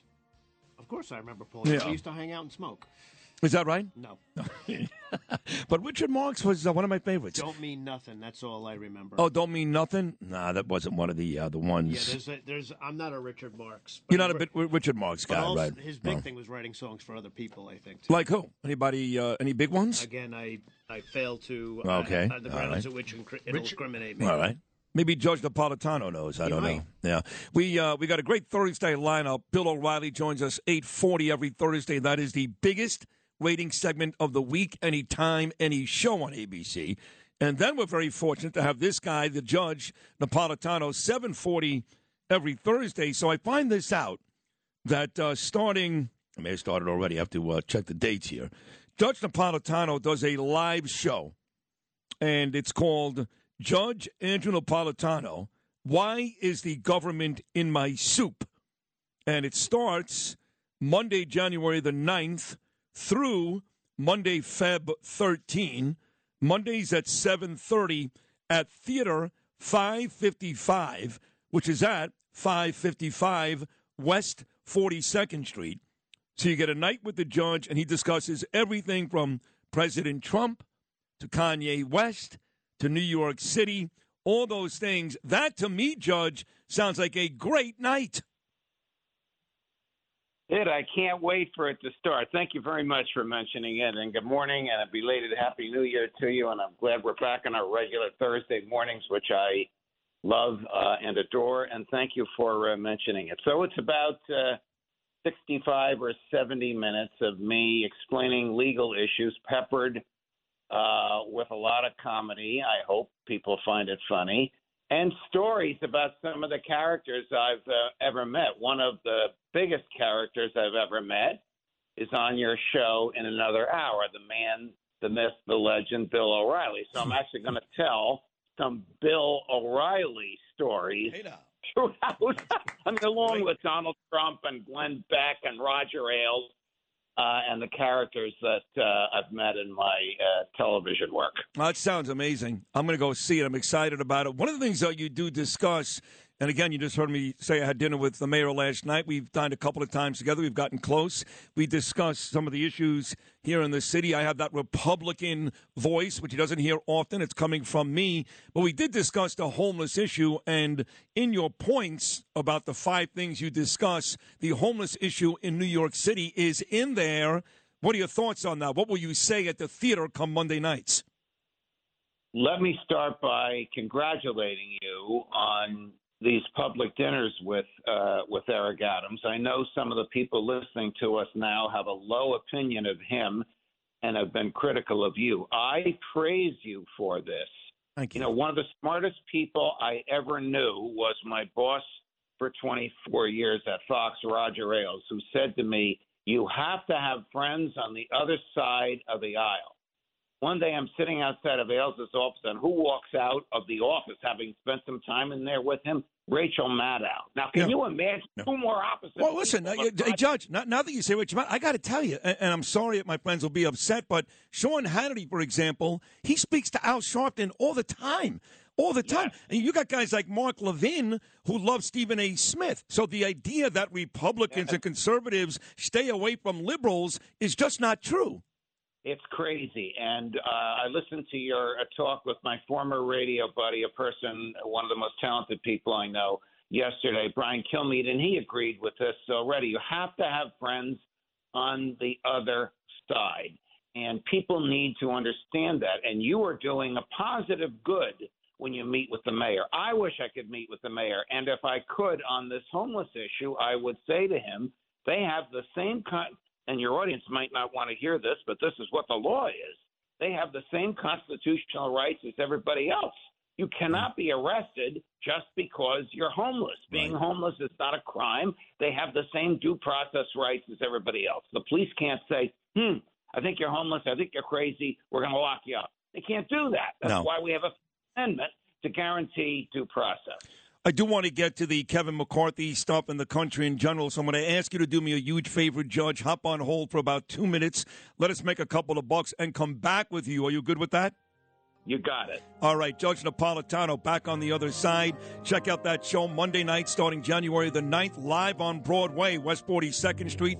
We'll come back and discuss the embarrassment that's become the G O P, my party. Judge Napolitano coming right back right after this. This is Sid and Friends in the morning. seventy-seven W A B C. So again, his number continues to drop, may end up under two hundred tomorrow. We're not trying to dictate terms. We represent our constituents. Look, part of the groupthink of Washington, D C is you come here and you've just got to give the lobbyists your vote card and the leadership your calendar and everything will be okay. Kevin McCarthy has no ideology. Even his own supporters would admit that in private. He is simply a vessel through which lobbyists and special interests operate. So it's not that we're not being team players. It's just that my team are the people in Florida who sent me here to fight for them. My team is not the assembly of groupthink that occurs inside the swamp. We got to drain this swamp. We shouldn't put one of the alligators in charge. Matt Gaetz should put one of the alligators in charge. And oh for six now, three consecutive losses. Kevin McCarthy can't get to two eighteen, and the Democrats are laughing at us. Judge Napolitano is back again. Check out his show. Starts Monday night, January ninth, on Broadway, five fifty-five West forty-second Street. He's with me every Thursday at seven forty. Judge, G O P leadership right now in complete shambles. I can tell you M S N B C, C N N, they are making fun of the Republicans every morning. And guess what? We've given them ammunition. Your thoughts on this McCarthy disaster? Well, I may be the skunk at the garden party here, uh, Sid. I don't know, but I strongly support the conservative band that is trying to elect a speaker other than Kevin McCarthy. Really? The Republican, the Republican Party has become Democrat light, and it's about time that it stood for its basic principles of limited government, maximum individual liberty, no uh, wars unless we're actually seriously threatened, and a balanced budget. Kevin McCarthy and the leadership of the Republican Party doesn't stand for those things. You know who does stand for them? Donald Trump. But Trump, because he wants to come back as president, is supporting McCarthy. I believe Trump in his heart is far closer to the quote that you just ran from Matt Gaetz, which epitomizes what the Republican Party should be, not what the Republican Party and Congress has become. It's a painful process, but if Kevin McCarthy is a serious Republican who cares about the country, he'll step aside and let them pick a true conservative slash libertarian to lead the party against Joe Biden and against the Democrats in the Senate. So interesting. And uh, Chip Roy is out there every day throwing out names. Oh, Chip My, Roy yeah. is absolutely, I mean, sorry to cut you off. Chip Roy is absolutely fabulous. I know Chip. He's an ex-federal prosecutor. Yeah. The speeches he's been giving on the floor of the House are so good. He should, I know he doesn't want this, and they yeah. don't want me to He should be the next speaker. No, I like him, too, when he's throwing out the names of my friend from Ohio, Jim Jordan, Byron Donalds out of Florida yesterday. You know, Lou Rapino had a great question. I don't have the answer because I'm a, basically a sports guy turned political guy, but you'll know this. He's now lost three straight times. He's like oh for six. Is there a number of losses that Kevin McCarthy has to suffer till he automatically can't continue to run? Sorry, the answer is no. This could go on for uh, for, for weeks or months if neither side uh, backs down. I think his numbers will begin to go down uh, as the consensus builds that the humiliation is too great to bear. And not only is the humiliation, these people aren't even sworn in yet. The House of Representatives can't do a damn thing. They can't hire a janitor Uh, until they have a speaker under the law. So they know that this bubble has to right. burst sooner or later. But my hat is off to Matt Gaetz. I know sometimes he's out there, but the quote that you just ran from him epitomizes what's wrong with the Republican Party today. He gets it. Those twenty others get it. That numbers of people who get it in the House is going to start to grow in about three hours. Okay, let's uh, let's see what happens, because right now you're staring at a possibility where a Democrat, Hakeem Jeffries, takes over that position. And whether you like Kevin McCarthy or not, he may not be the best Republican candidate out there, but you can't allow that to happen, can you? Well, yesterday on my podcast, Judging Freedom, I had Andy Biggs on. Andy Biggs is the congressman from Arizona who started this opposition uh, to Kevin McCarthy. And I said, is it conceivable that any Democrats would vote for Kevin? Answer, no. Is it conceivable that any Republicans would vote for Hakeem Jeffries? I happen to like Hakeem Jeffries just because he's a nice guy, he's an intelligent guy. As we were saying earlier, it's good to have friends on the other side. Will any Republican vote for Hakeem Jeffries? He said, absolutely not. It's inconceivable. This is ours to choose. The Democrats will have no say in it whatsoever, nor would we make Hakeem Jeffries the speaker. All right, that's good to hear, because that would be a bit too much for me to handle. I'm not as big a Hakeem Jeffries fan as you are, going back to the day when he started singing Biggie Smalls' Hypnotized on the Congress floor. But that's a true story, by the way, Judge. Uh, your latest column, A Government That Assaults Liberty. Tell the listeners a bit about that. You know, uh, the F B I bought this software called Zero-Click, which allows them to seize the contents of your cell phone and your desktop without a search warrant. Joe Biden found out about it. He ordered them not to use it. They packed it into a warehouse in New Jersey. The Commerce Department um, suspended the license of the Israeli company that uh, sends the stuff over here. The D E A, the Drug Enforcement Administration, went out and bought the same thing under a different trade name by made by a different Israeli company. Why didn't Joe Biden just say no spying on America without search warrants? That's what the Fourth Amendment says. When the Congress learned about this, two liberal Democrats, really liberal Democrats, guys you don't like, Adam Schiff, Ron Wyden, on this issue said there should be no spying on Americans without search warrants. The rest of the Congress wouldn't go along with it. Why? Because the intelligence community has dirt on Joe Biden and dirt on members of Congress, and, and the Congress is afraid to tell the intelligence community, dial it back. Wow. Why do we have a Fourth Amendment? Why do they swear allegiance to it? Everybody takes the same oath I took when I became a judge in New Jersey: preserve, protect, and defend the Constitution, if they're not going to do so. That that's is what a, I wrote about. Uh, this that's morning. Great. It's not exactly a happy New Year's. Well, listen, I hate to say it, but on a serious note, I'm a very positive guy. Inflation, recession right around the corner. These wars are still going on. The Chinese, the COVID situation is getting worse. Russia is firing hypersonic missiles into the ocean. North Korea sent a drone to South Korea. So when you start looking for really good stuff outside the Giants making the playoffs, I can't find a heck of a lot, Judge. You're right. You're right. Well, I'm happy about the Giants. I- I'm praying for this kid uh, on the uh, on the Bills. On yeah, the Buff- yeah, yeah. Horrible tragedy. That was. Uh, yeah. But life, life has to go on. The games have to go on. Uh, life has to go on, and hopefully this kid will make it through. Well said. As always, Judge Napolitano, and, and, excellent appearance. So, thank you. Uh, thank you, my man. All the best. Until next Thursday. God love you. You too. Judge Napolitano. Check him out Monday night, starting January the ninth. five fifty-five West forty-second Street, a live hour with the judge. He's terrific. Still to come, yes, out of Rockland County, Macedonia Bill is celebrating right now. Mike Lawler will join us next. Lydia Serrani, Bill O'Reilly, Joe Tacopina, all still to come.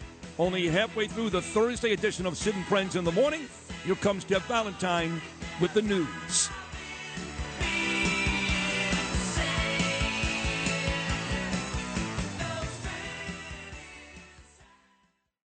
This is Sid and Friends in the Morning. Entertaining and informative. Oh, you're my best friend. seventy-seven W A B C. Initiative for those who are living on the street.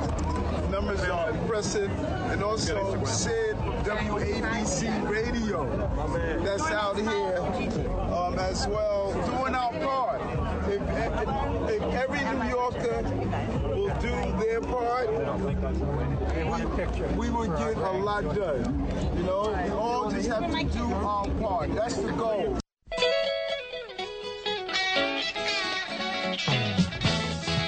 Another great song, fifty years ago today, Greetings from Asbury Park, Bruce Springsteen's first ever album. Came out fifty years ago today, and I'm on my way to Fort Lauderdale, Florida, February seventh, to check out Bruce at the Hard Rock Hotel with Stephen Van Zandt and a bunch of folks. Last night, that was Eric Adams. The audio you heard uh, had a beautiful dinner. Me, my beautiful wife, Danielle, my son, Gabriel, and the mayor, just the four of us. And my fourteen-year-old son had the chance to pick the mayor's brain. It was great. Eric was great with my son. And then I joined the mayor afterwards, feeding the homeless on thirty-fourth Street. And it was amazing. I mean, it really was. Tons of people, tables and tables of food, hundreds of homeless. So appreciative, so thankful. I want to thank a bunch of cops last night. Eddie Vargas, Andre Kaye, and Detective Kenya Arnett. Wayne Schneider from the P C N Y. Ali Ahmed, he provides the brain food, the smart kitchen. Noel MaGuire, they call him Big Noel, he'll join me live in studio coming up at nine oh five. He started this thing years and years ago. It's every Wednesday night in New York City. Josh Aria, they call him Batman. Deanna McElroy from Higher High. And uh, two lovely ladies, Eleonora Cerugo and Gigi Nunez, were there last night as well. Thank you all for your help. It was a great time, and I'll do it again when the mayor asks. All right, so early this morning, Macedonia Phil says to me, you got to get Mike Lawler on. I go, I like Lawler. In fact, I did a book signing at Joe and Joe Restaurant in Pearl River a couple of weeks ago on a Saturday morning for my guys Rocco, Joe, and Steve, and Mike Lawler showed up. He said he would. He's a man of his word. But according to you, Macedonia Phil, in these Kevin McCarthy hearings for the pro-McCarthy side, you believe Mike Lawler has become the guy. Yeah, I think he's definitely the guy. He's the one that's – his face is everywhere now. He's the one that's talking on Fox News. Uh, he's, he's the one that – you see his name in the paper, so he's the guy. He's the guy. How about that? Rockland County's own. He must be the guy because Matt Gaetz went after him yesterday. Let's play this, then we'll get to Lawler. He's on hold right now.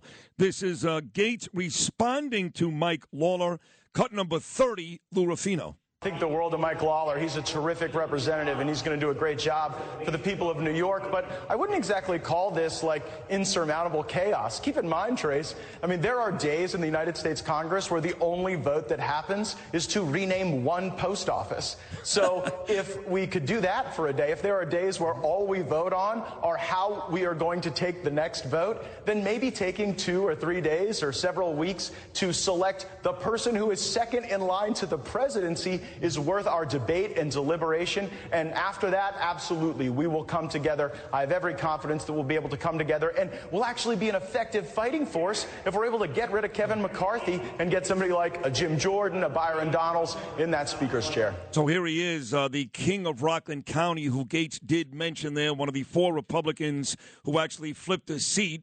Yes, George Santos was one of those guys. My friend Mike Lawler. Mike, you heard it. Matt Gaetz gave you a nice compliment, but then basically said your McCarthy pick sucks. What are your thoughts on uh, what Matt Gaetz said and basically the chaos that's going on in Washington right now?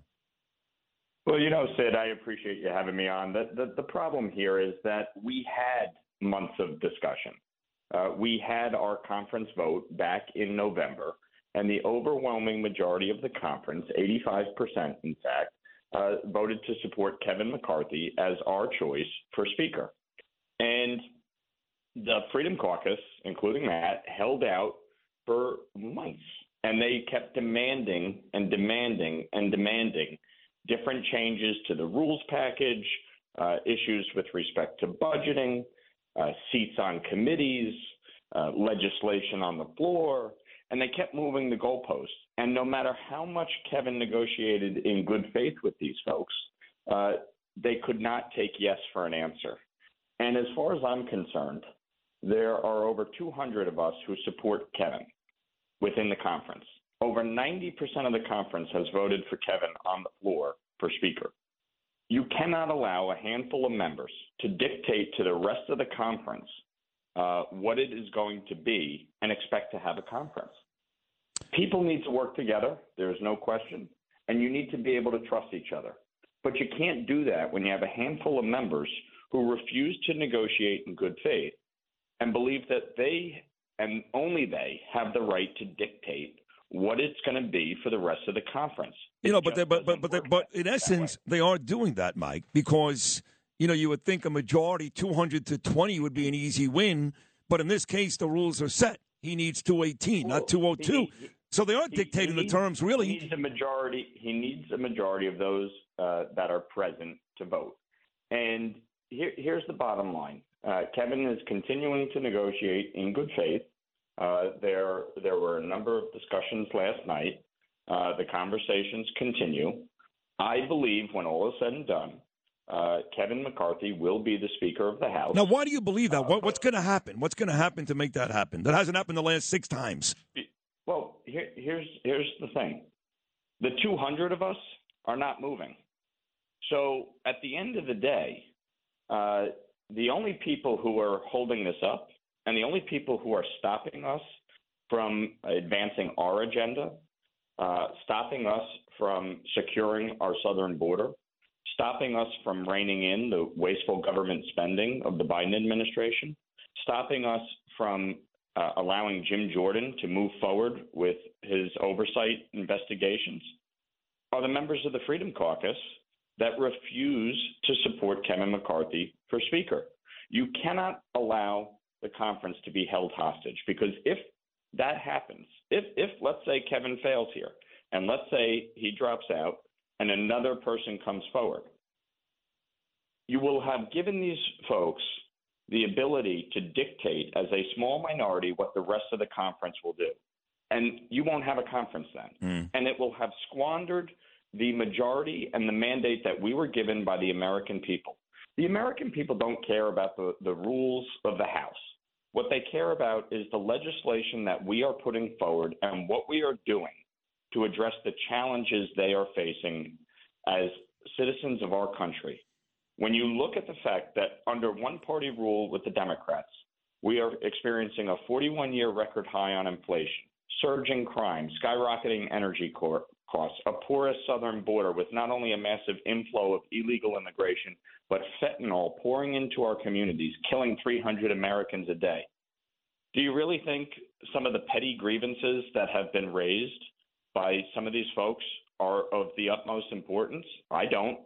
No, and I don't I, either. I don't either, but they are what they are. It doesn't matter what I think or what you think. If Matt Gaetz is not going to move, if Lauren Boebert is not going to move, if Chip Roy is going to nominate somebody else every day, whether it's Jordan or Byron Donalds, but, but while Chip, all you're saying Chip makes Roy, a ton of sense, Chip Mike, Roy they're not moving. Part, Chip Roy has been part of these conversations, and, and, and, and I believe many of them are, are going to move. But the bottom okay. line for, for, for me is you, you got to be able to work together. You got to trust each other. You can only have that trust if people are willing to work in good faith.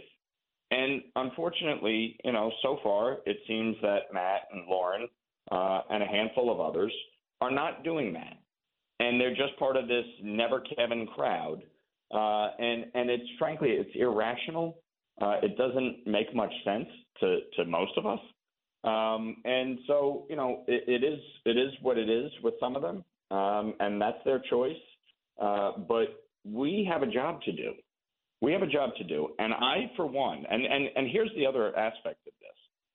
Let's put it in these terms. Okay, the Freedom Caucus gets their scalp here, and Kevin McCarthy fails. And let's say some compromise candidate comes forward. Well, guess what? There's eighteen of us in Biden districts, districts Joe Biden won in twenty twenty. Do you think that the reverse is not then going to be true hmm. when they start wanting to push stuff? Right, right. So this is, you know, this, this is a very dangerous game that they are playing. You need somebody who can deal with the broad spectrum of the conference. Uh, and this is what happens when you're in a majority. You actually have responsibility to govern. You know, frankly, it seems like some of them would be would rather be in the minority and just throw yeah. bombs than actually yeah. have to, to make difficult choices in governing. Well, listen, I'm on your side. Less- I'm on your no, no, side no, with I, this. Not, I know. I just had Judge Napolitano on. He's not. He's actually signing with Matt Gaetz and Lauren Boebert. He's got nothing to gain. He's not in the chamber with you, but he does think that Kevin McCarthy is bad. He's a part of that swamp we need to get rid of. But I'm on your side. I think Kevin deserves it. He should be the guy. And every day we don't get it done, it's embarrassing for the Republican Party, which I know you know that. So is is there is are you guys kind of under the gun to get something done quick, not just to resume government, but also to avoid this daily embarrassment? Well, look, obviously the sausage making is messy here, and uh, it is certainly uh, embarrassing uh, that you know the the conference has not been able to come together uh, and select the speaker, but. In the end, when all is said and done, we will come together, we will get behind Kevin McCarthy, and we will move forward with our agenda. And I think, you know, it, it, it's unfortunate that it didn't happen on day one. Uh, obviously, we're going on day three now. I think we're making progress uh, based on conversations I've had.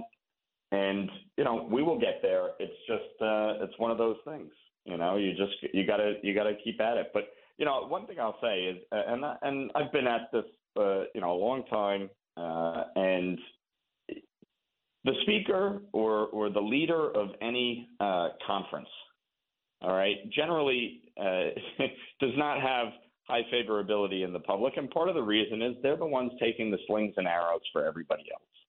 And I think, you know, th- this process is unfortunate, um, but I do believe Kevin is the right person to lead us. He has worked tirelessly to end Nancy Pelosi's reign as Speaker, to flip the House from Democrat to Republican, uh, and to stop the Biden agenda. That was the objective. He achieved it. And I think for anybody to say, oh, he, he doesn't uh, deserve this or he hasn't earned the right to lead the conference, really just doesn't understand, uh, A, the way these things work, but B, uh, the, the reality of governing. You need somebody who can deal with everyone. And, you know, the Freedom Caucus is not going to be able to put somebody up that's going to be able to deal with folks like me on, on you know, that are coming out of Biden districts. So you, you, you gotta you gotta work together if you want to govern and if you want to advance an agenda. All right, Michael, listen, uh, you have been great. Uh, I appreciate uh, the job that you're doing at the great American that you are, representing Rockland County in New York, so you keep talking. I do hope you get it done. I am a Kevin McCarthy supporter. Thank you on this very busy morning for taking time to speak with me. Thank you for meeting me Thank at Joe you. and Joe a couple of weeks ago. It was nice meeting you, Mike. It was my pleasure. Take care, pal. There he is, Congressman Mike Lawler out of Rockland County. He is uh, out there supporting Kevin McCarthy, taking the bows and arrows from people like Matt Gaetz, but all too happy to do it. Lots more to come this hour, including Lydia Sarani, Lydia Reports, and then the Beast of the Week, greatest of all time, Bill O'Reilly, coming up at eight forty. Keep it right here, the Thursday edition of the number one Nielsen-rated news talk show in New York City and the self-proclaimed best talk show anywhere in America. We are Sitting Friends in the Morning. Only on Talk Radio seventy-seven W A B C.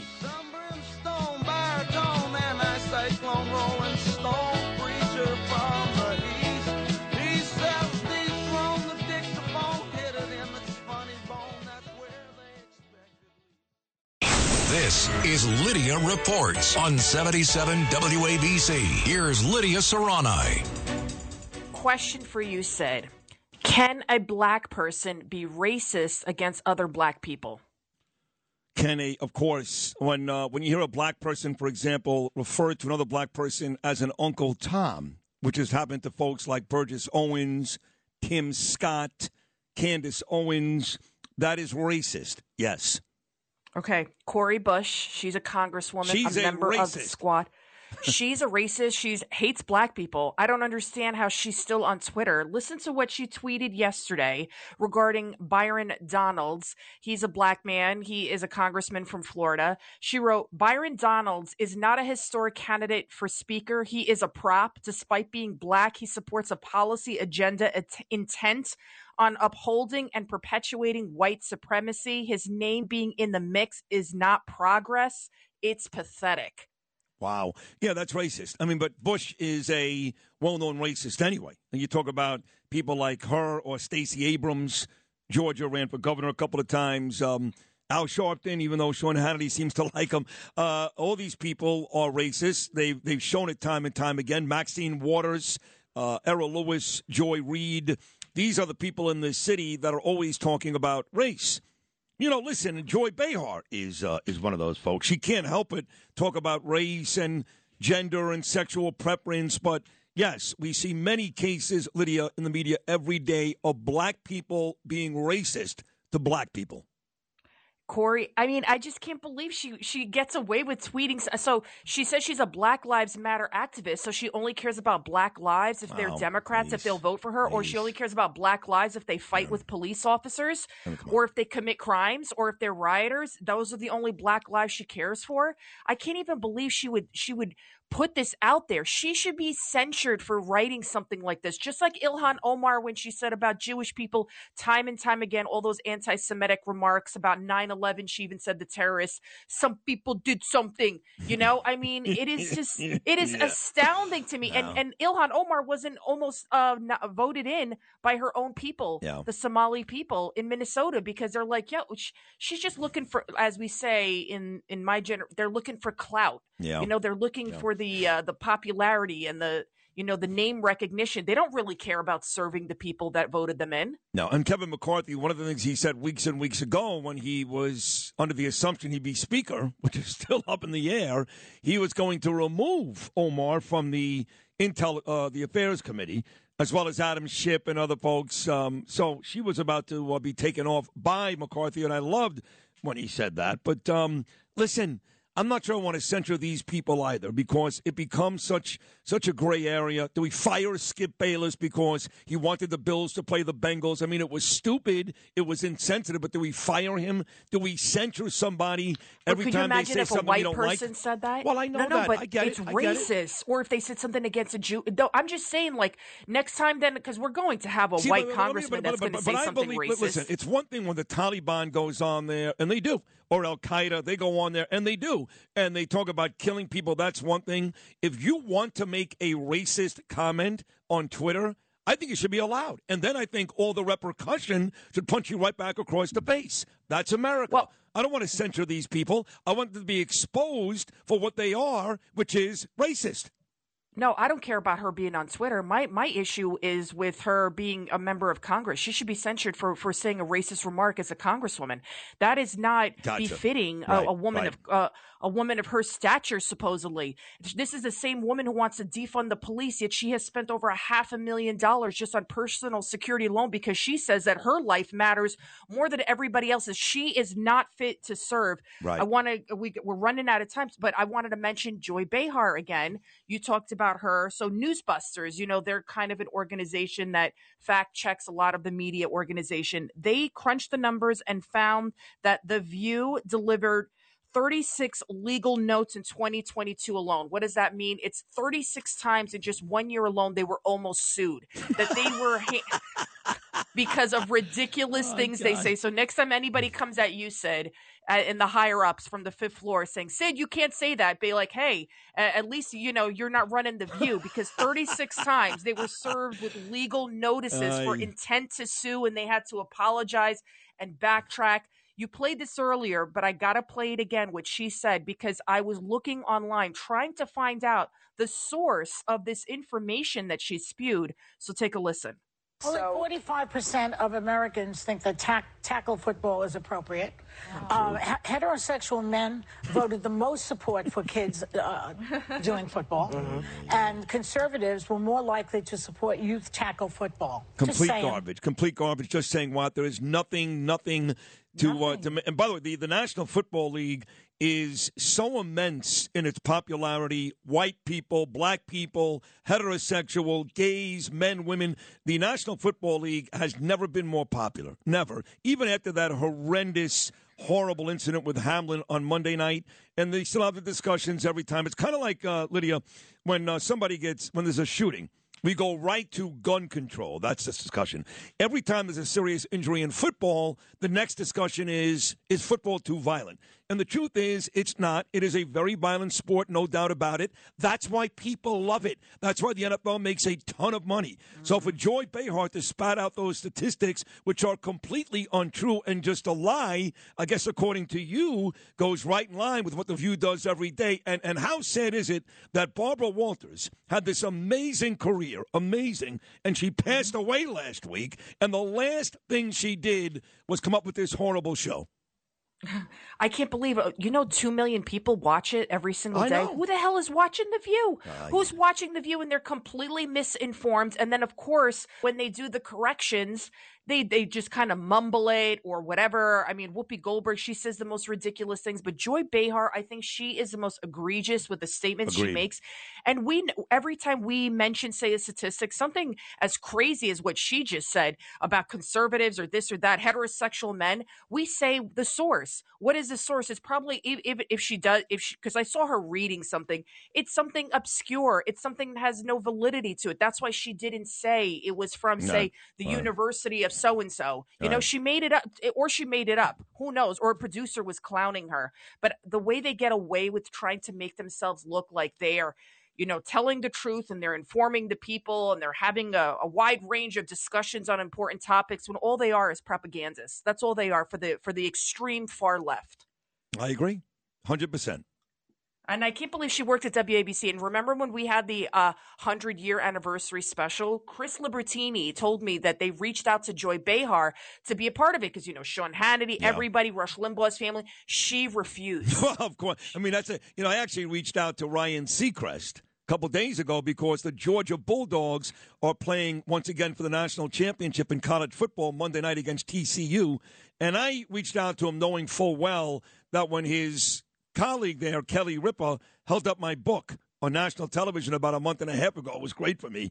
Ryan Seacrest, you may remember in the video, folded his arms, sat back in his chair, and looked straight at the ceiling like, oh, my God, Kelly, I know this guy. Please don't talk about Sid. So I knew that going into it, but I still reached out for him. And much like Joy Behar, he said very quickly, no thanks.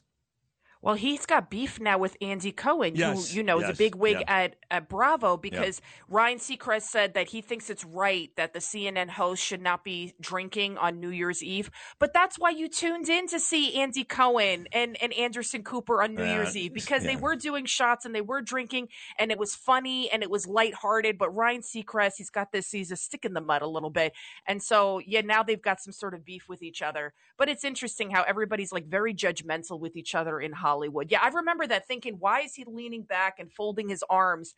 Like, whoa, what are you? Like, stop. Like, stop. So what? You're a radio host. You say yeah. some crazy things. Yeah. You know, that's it. She it's turned, it's, she, it's all I'm, in good fun. I'm sure she turned to the page in the book where I was praising Donald Trump, and that's the last thing Ryan Seacrest wants to see. But anyway. Who knows? Uh, who knows, yeah. Well, the, I will be on with John Katsimatidis tonight, five o'clock. Uh, Cats at Night, you don't want to miss it. We have a, we actually have guests that tell the truth. We have never been served with a single legal notice, so you could. We always cite our sources for everything. We come very well prepared, and you will hear the truth and uh, nothing but the truth. So help us God. Cats at Night, five o'clock. You don't want to miss it. This is Sid and Friends in the morning. seventy-seven W A B C.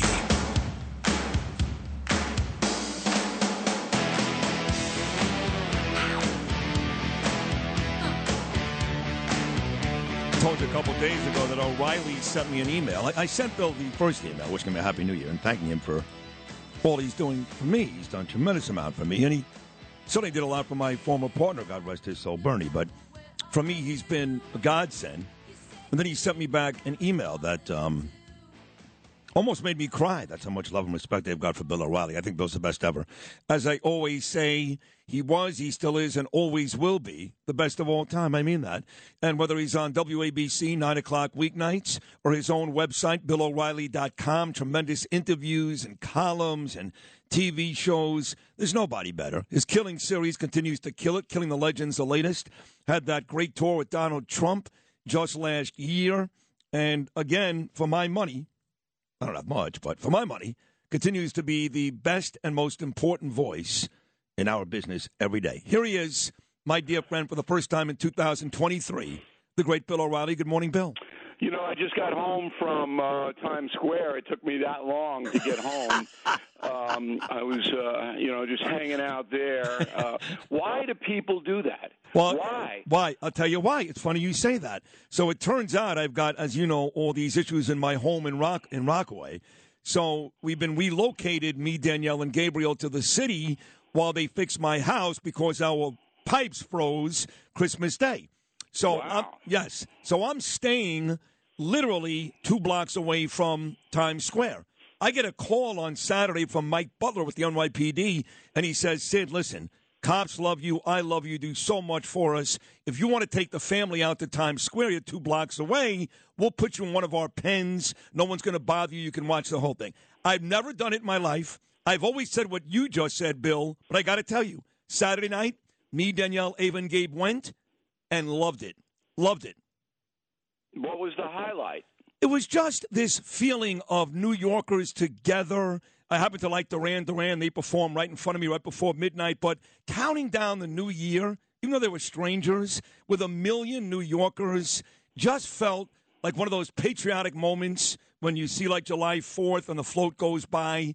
It was nice to celebrate, even though they may be tourists, with a bunch of people in New York. It just felt great. All right. Now, I I respect that, um, but I would have been frightened by Cohen and uh, Anderson Cooper. That, I mean, you got these guys up there. They're trying to get drunk. They don't even know how to get drunk. They don't even know how to do it. Um, so anyway, but I'm glad you guys had a good time, and I'm glad the police uh, protected you. Um, but I could never, I, you know, when I was a reporter, I used to cover that, and I go, what, what are these people doing here? Um, but, okay, that makes sense. There was this kind of goodwill. Yes. And optimism about two thousand twenty-three, which is probably going to be a dismal year, except for Killing the Legends.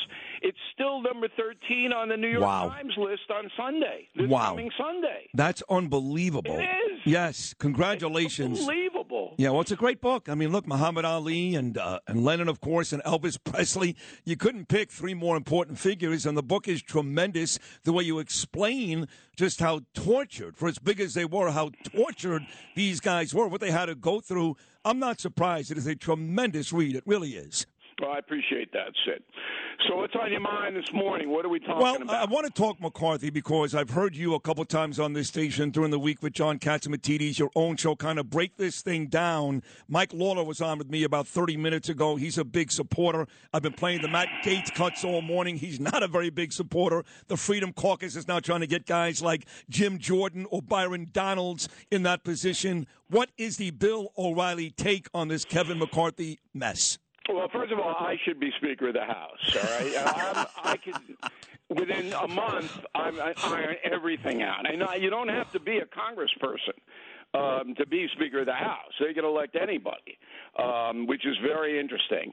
But uh, I don't know McCarthy very well, but I know why the twenty dissenters don't like him, because they think he's a swamp guy. So the biggest swamp Uh, you remember that movie Swamp Thing with Adrienne Barbeau? Yes. I love her, by Me the too. way. Adrienne, if you're listening, you're the best. Okay. So somehow Adrienne Barbeau winds up in the swamp. I took a wrong turn, thought there was a Waffle House there. I don't know. But she's in the swamp, and then this creature comes out and uh, gives her a hard time. So that's Mitch McConnell. He's the ultimate swamp guy, signs on for this omnibus bill, which is insane, three million dollars for a jogging path named after Michelle Obama.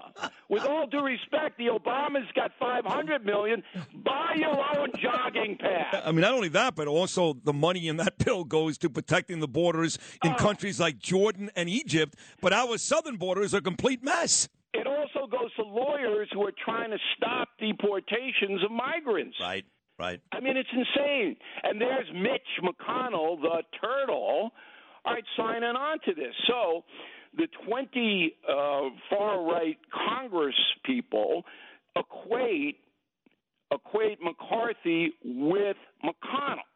They think he's a swamp guy. He's going to make all kinds of compromises. It's all about money. That's what this is about. So you have a federal government. Here's the key stat for W A B C listeners this morning. Joe Biden has spent more tax money in the first two years than any other president in history by far. Biden has spent six point three trillion dollars, okay, which we don't have. That money is not there. He's going to have to tax or print or do stuff to pay that, all right? six point three trillion dollars in two years. You know who's second on the spending list? Trump. No, oh. close, Barack Obama. Oh, boy. two point eight. So Barack Obama had the record, two point eight trillion dollars in two years, and it's obliterated by Biden because every time Biden goes into the Oval Office, which is about twice a week now, all right, he just signs another paper sending billions of dollars to Kazakhstan. Okay? Because he doesn't know what he's signing, and he doesn't know where Kazakhstan is. He thinks it's in Kentucky, because that's what Mitch McConnell told him. Yeah, yeah. You know, it's just out of control. So I have some sympathy for these uh, Freedom Caucus people, but at this point, there's a mechanism to remove McCarthy if he becomes the swamp creature and begins chasing Adrian Barbeau around. You can re- you can remove him. So give the guy a chance. Stop with this. You made your point. You got concessions, and let's move ahead. Do you think they'll do that? It just seems like they're so stuck in it, like they're just not going to budge. Well, he bought him pizza last night, so maybe, you know, that'll do it. You know, it's just, look, I... these people, that's what I'm saying. If I were Speaker of the House, man, I would go in there. I'd straighten that place out in a month. And it would, you know, Nancy Pelosi, who I have no respect for at all because I don't think she's looking out for the people. All right, she was the lion tamer of all time. And that's what you got. The Democrats will never dissent, ever. They just vote and block. Yep. yep. All right, whereas the Republicans are all over the place, and there are loons in Congress. Yep. Yeah, I mean, I, mean, can, I got yeah. one out here in, in Long Island. Santos is my yep. congressman. No, I know. And, and listen, you can say what you want about Pelosi, but at least she did keep her house in order. The rest was a mess. But talking about Santos, he, uh, of course, he can't get sworn in until there's a speaker, so he had to remove from his website, where he lied again that he was sworn in two days ago. But what do you think the end is for George Santos? Not good. Not good. No. No. No, because he he's a fraud. Now, growing up, we knew how to take care of these guys in Levittown, but we can't do that. I don't even know if Santos lives in the district. I, we can't figure out where he lives. He, he, you know, this guy, I, I mean, you got to give him props for one thing. How bold is this? Yeah. It is. I mean, he just lied about his entire life. Yeah, yeah. And it's you just can't. And then I know about the whataboutisms, and that's got to stop. Can't run a country like this. You can't. This guy should have enough dignity to say, all right, I'm a compulsive liar. I'm going to get some treatment, and I'm going to resign my seat. Right. He still may do that. Who knows? You know, the New York Post has a great cover today, Bill. It talks about how we're all mired in this Kevin McCarthy stuff. And the truth is, Bill, you know this better than anybody. Nine people out of ten walking in New York City right now don't know who Kevin McCarthy is. They don't care. They're more worried about the Mets. They're worried about uh, Real Housewives, all this nonsense. They don't care. But I think they do care about the southern border and the amount of people coming into New York. I had this discussion at dinner with the mayor himself, Eric Adams, last night, and the Post says, let's not lose sight of the real issue here. It's not Kevin McCarthy. It's a wide-open border that Biden says he's going to visit sometime soon and does nothing about. That's a good job by the New York Post, yes? The Post has been good on the migrant thing and the border thing. Number one, where did you have dinner with Adams? Uh, I don't want to say because he goes there about four times a week, so I'll text it to you. All right, so he picked up the tab, I assume, right? What's that?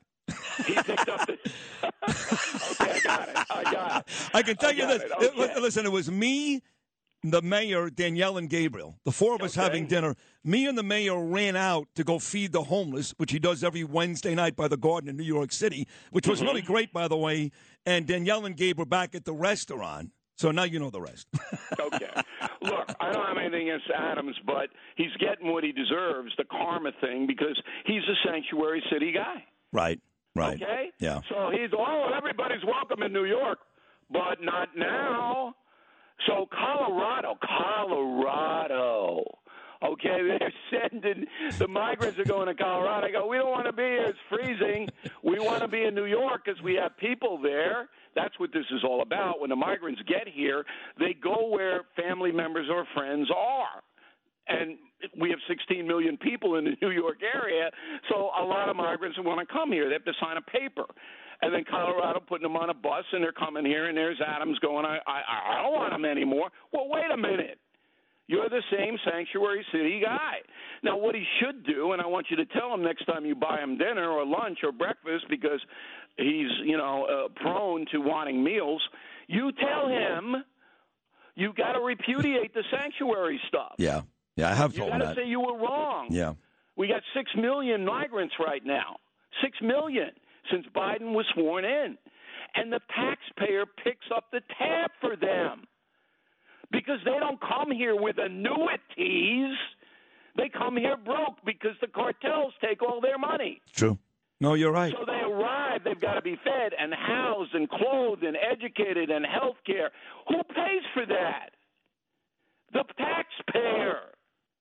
So this is why I got to be Speaker of the House. Well, maybe even President. Why stop at Speaker? I mean, you heard the uh, the commercial that was on right before you, Bill. It was a Newsmax thing that I do. And uh, they're asking the question this week. There's a poll. Should Donald Trump continue to run? Or at this point, after the last month he had, should he step aside and let Ron DeSantis try to win it for the Republicans? Do you think that's even a fair question? Well, I'm doing that tonight on uh, the No Spin News um, about Trump and running, and of course he should run. I mean, he's got his constituency is thirty-five percent of the party. Uh, will vote for him. All right, that's a lot, yep. And you can build on that. But as we have discussed on this program before, Sid and friends, by the way, and I'm, I'm proud to be a, a, a friend here. Number one friend, baby. Right. Uh, when it was usually Fox and Friends, I would tell them, I just want to be your enemy. All right? I don't want to be friends with you people. All right? But with you, I'll be your friend. Right. Anyway, you. Um, you have a situation where Trump would be crazy if he didn't run because, number one, he can get his agenda out front.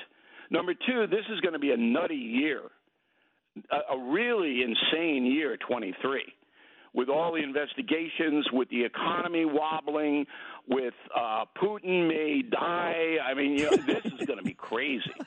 And then and Biden, I don't. Biden still thinks he's in Saint Croix. He doesn't even know he's back.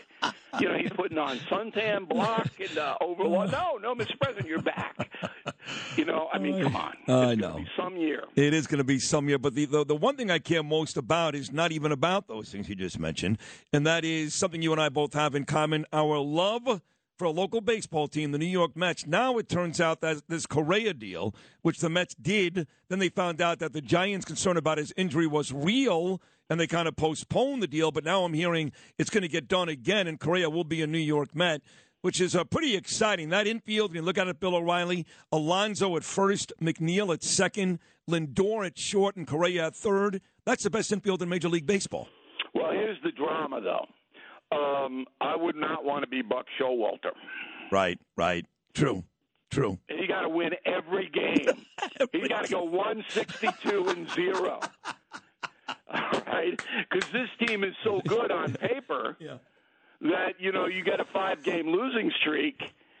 Um, so there's a lot of pressure. Well, let me ask you this. Let me ask you this. So what you just said, based upon the roster and the talent, you're right. The pressure on Buck will be immense to win a World Series. Who would have more pressure in this silly hypothetical? Buck Showalter to win the World Series, or Donald Trump if he comes back for a second time, telling everybody he's going to fix everything? Well, there's no pressure on Trump, though. Uh, because nobody expects him to do very much.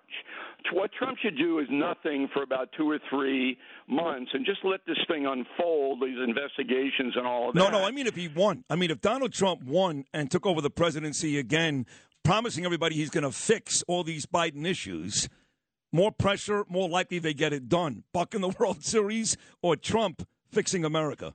Well, Trump already fixed the migrant thing with the Remain in Mexico policy. He had a good, vibrant economy with low inflation. He had pretty good advisors like Kudlow. Um, so, you know, Trump's been there, done that. Um, so I would, uh, you know, not – look, it's all about Trump's personality, not his performance. But on the Mets side, you got to, you know, you got two forty-year-old pitchers out there. Um, anybody goes down, and they all get injured now. Um, you know, so you can't basically say we're just going to walk in and, and, and win everything. But it is going to be an exciting season. You know, I mean, they got all these guys on the field. Um, you know, did you know they're going to be wearing money belts, though? We're all going to have money belts with the little N Y logo on them. I mean, there's, there's actually going to be seven guys on the team making at least twenty million dollars this year, and guys like Justin Verlander and Max Scherzer making as much as forty-three million dollars apiece I know, this year. I know, and they, and they only pitch six innings. I know. After six innings, they go, I'm so tired. I know. I have to take a nap. It's a great gig. It's a great gig. I should have been a pitcher. Hey, uh, Bill, what can I say? You're, you're the best every week, and I love you. You were great again today. Thank you for starting off twenty twenty-three with a bang. And for folks that want to get uh, Killing the Legends, what's the best way to do it this morning? You know, you go to Amazon, I'll ship it right out. You go to Bill O'Reilly dot com. We'll give you a nice discount on it, um, and we'll like you. You'll be our friend, like Sid and Friends. Um, so, you know. Killing the Legends, look, this is a book you're going to like. And if you have, you know, it's winter now. We're not outside that much. It's a good way to pass the time. Thanks for the plug. Happy New Year. You too. Sid, Thank and, you. Uh, to Danielle and Gabriel. And Thank to you. The mayor, you give him my best when uh, when you see him. I'll tell you time, what. Okay? I'll tell you what. If you agree to do this next time, because we, we meet about once every two weeks now for dinner, how about you come and then we go to a Knick game together? How does that sound?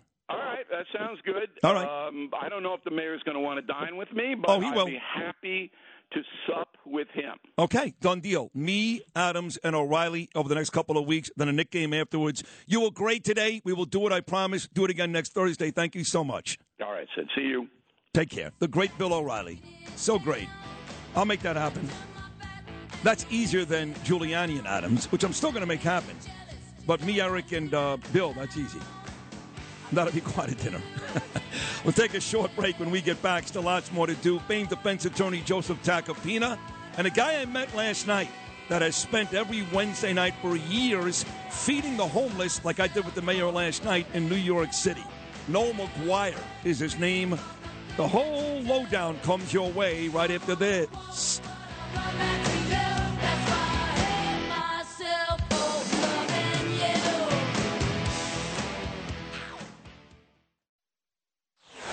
seventy-seven W A B C.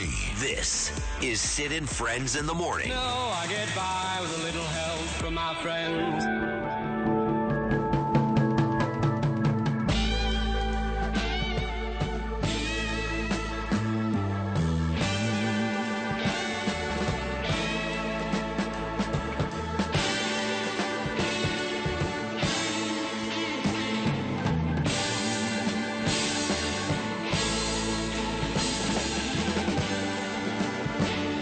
Get by with a little help from my friends. That was uh, the case last night, somewhere on thirty-fourth Street, around uh, nine thirty last night when I arrived there with the mayor, handing out uh, food for the homeless. I had no idea, and I lived in New York City the last six years, spent two years down by Hanover Square by Wall Street, four years on the Upper West Side. I had no idea that every Wednesday night for years by Madison Square Garden, These uh, fine folks, these New York heroes, hand out food for the homeless. I did thank a bunch of folks earlier this morning, cops Eddie Vargas, Andre Kaye, and Detective Kenya Arnett. Uh, these guys here, Wayne Schneider, P C N Y, Ali Ahmed, Brain Food, and the Smart Kitchen. Noel MaGuire, Big Noel sitting with me right now. Josh Aria, they call him Batman. Deanna McElroy, Eleonora Srugo, and uh, Gigi Nunez. Met all these great people last night. I'm handing out food to the homeless, and I felt like a million bucks. And then I met this one gentleman, specifically Noel MaGuire, who's sitting with me right now. He's wearing a Jet jersey and a New York Rangers hat. You talk about a real New Yorker. And it turns out that I guess him, Ali, and Wayne Schneider, the three of them, started this thing many, many years ago, And there ought to be hundreds of people there last night, hundreds. So, A, it was great meeting you last night. B, thank you for coming in this morning. And C, congrats on this beautiful thing you do for New York every week. No, well, we we enjoy it tremendously to help people. Um, how I got started is uh, I'm sixty years old. I'm a doorman on Park Avenue for thirty-seven years. I'm in the funeral business in Manhattan. And, uh, and you mentioned to me Don Balukas last night. Yeah, I, I used to work at W F A N. He was in charge of sales there for a long this time. Is, I, well, see, I got one story I got to tell about him because he, he, he was a tenant in a building where I worked years ago. And one day he rings the doorbell uh, of the elevator and he's like, "What are you doing tonight?" I said, "Like, what do you think I'm doing tonight? I'm watching Game One of the Mets." He goes, "I got two tickets. You want to go?" And he gave me two he tickets. Because the game... fan back then had the Mets. Yeah, and that was the game where Tim Tuffle let the ball go through his legs. I don't oh, mean to, I don't mean to be bringing God. it up. The worst thing was I took a girl on a date, and the first play of the game, there was a pop-up, and the girl goes, "What do they call that?" I cringed. Oh, like, my. She didn't I, even know pop-up? No, I, I could have took twenty. But if she was really hot, who cares? Yeah, twenty-five. Well, you know. Well, she wasn't that hot then, obviously. You know, it, it was. No, because, like, in my household, I'm a Met fan. My wife is a Yankee fan. It's a true story. It's embarrassing, yes. So my friend goes to me, "How could you marry a Yankee fan?" I said, "Have you seen her ass?" Oh, that's a good answer. I mean, are you kidding me? Who cares? It, but it I was, guess in your case, you oh, I had twenty-five guy friends that didn't want to talk to me for at least three months.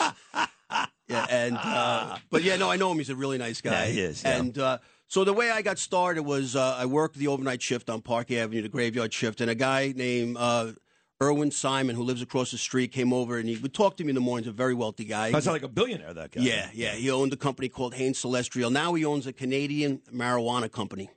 So he moved on from the company he had. But anyway, he came over. So that girl, Diana McElroy, who works for Higher High, does she work with him? Because she's in the no, cannabis she's, field as she's, well. Yeah, she's in this field of of, of uh, cannabis. Cannabis, yeah. yeah. She runs a big thing. Um, she's from New Jersey. She's from the same town in, that I'm from in Boonton, New Jersey. But I, I'm a Manhattanite my whole life, and gotcha. I live also in the Bronx. I have an apartment in the Bronx. My wife hidden in Jersey. You know the story. Yeah. And uh, but anyway, he came over one day and he starts to talk to me. And he goes, "What are you doing on Thanksgiving?" And my first reaction was, "Oh, I want to watch football and I'm gonna, you know, eat turkey with the family." He's like, "No, what are you doing in the morning?" And I'm like, "Really? I have nothing. I'm getting off at eight o'clock." He goes, "Why didn't I just pick you up at eight fifteen? I want to take you to the Bowery Mission." He took me to the Bowery Mission on Thanksgiving. Well, did you say to him, "Why are we going to the Bowery Mission?" What do you mean the Bowery Mission? Well, he was the guy who supplied the turkeys. Oh, he, his company gave the turkeys there. And uh, but let me tell you something. It was four hours in my life that changed me unbelievably, the visit to the Bowery. I walked out of there, and I was like, I got to do something to help homeless people. Well, you said to me last night, you were at the Bowery that morning for four hours, and the quote was, "But I wanted to stay for six." I wanted, my wife was like, "The family's waiting on us, and you got to go. Let's go." She dragged me out. She dragged me out. And uh, the next year, I put it on Facebook that I'd like to raise some money, and people that I grew up with in Yorkville like sent me money, and I was telling them two dollars would pay a meal, and I honestly thought I was going to raise like nine hundred dollars or one thousand dollars. In three weeks, I raised like nine thousand six hundred dollars. Wow. And another friend who was a bartender at the Reservoir Tavern in New Jersey, she did seven thousand dollars at the bar, a girl wow. named Kelly. So I thought about it the next year, and I'm thinking, if I can raise that kind of money, what I could do for the homeless. So I started a five oh one three, and ever since then, it's just been the, the amount of people that come from all directions to help out is yeah. mind-boggling. You know, it's weird, but I'm, I'm I'm very hypocritical with most things in life. I admit that, though. I admit that, and that's part of my charm. On one hand, I can't stand the homeless, and, and I say it on the air. I can't right. stand them. My son grew up in New York City. They scare him. Even if they're not violent, they right. scare him. To me, I've, I've said for years, they're like a scourge on the community. They, they they stink. It's just a bad deal. On the other hand, I hand out knapsacks with Tony Oso every year during Christmas. And I was with you last night beating the homeless, and I felt the same exact way last night you felt back at the Bowery Mission.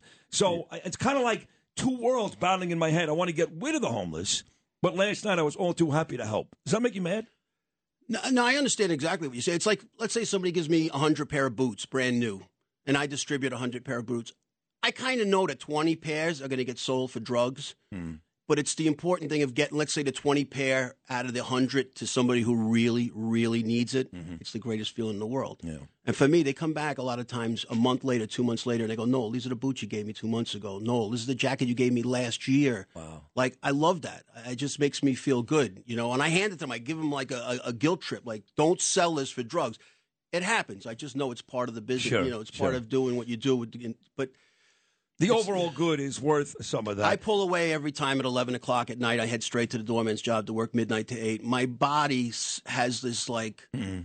like a battery was just plugged yeah, no, back I, in. I, I couldn't sleep last night either. Felt yeah, the same way. Yeah, it's a, yeah. What uh, Wayne Schneider I met last night. He's one of the three guys along with you that started this P C N Y. What an interesting guy. He's very close with the Dallas Cowboys and Jerry Jones and Michael Parsons, and he's got these huge events all year long. He's all over the place. Yeah. He, he actually jumped on a plane to come back because he heard the mayor was coming. But he's all over the place. If you followed him on the Instagram, he's all over the place. I mean, when I say all over, he's in Dubai, he's here, he's there. So he's he's a busy, busy guy, but yet he still finds time to come down on Wednesdays, which is an important thing. And then the guy Ali is, is a gentleman who's been feeding us for well over a year. But we would like to get some other restaurants that would love to help out. We feed about two hundred people every Wednesday. If you can reach out and get a hold of me, we can get you where you can bring some food down and, and you know, work with me on the phone.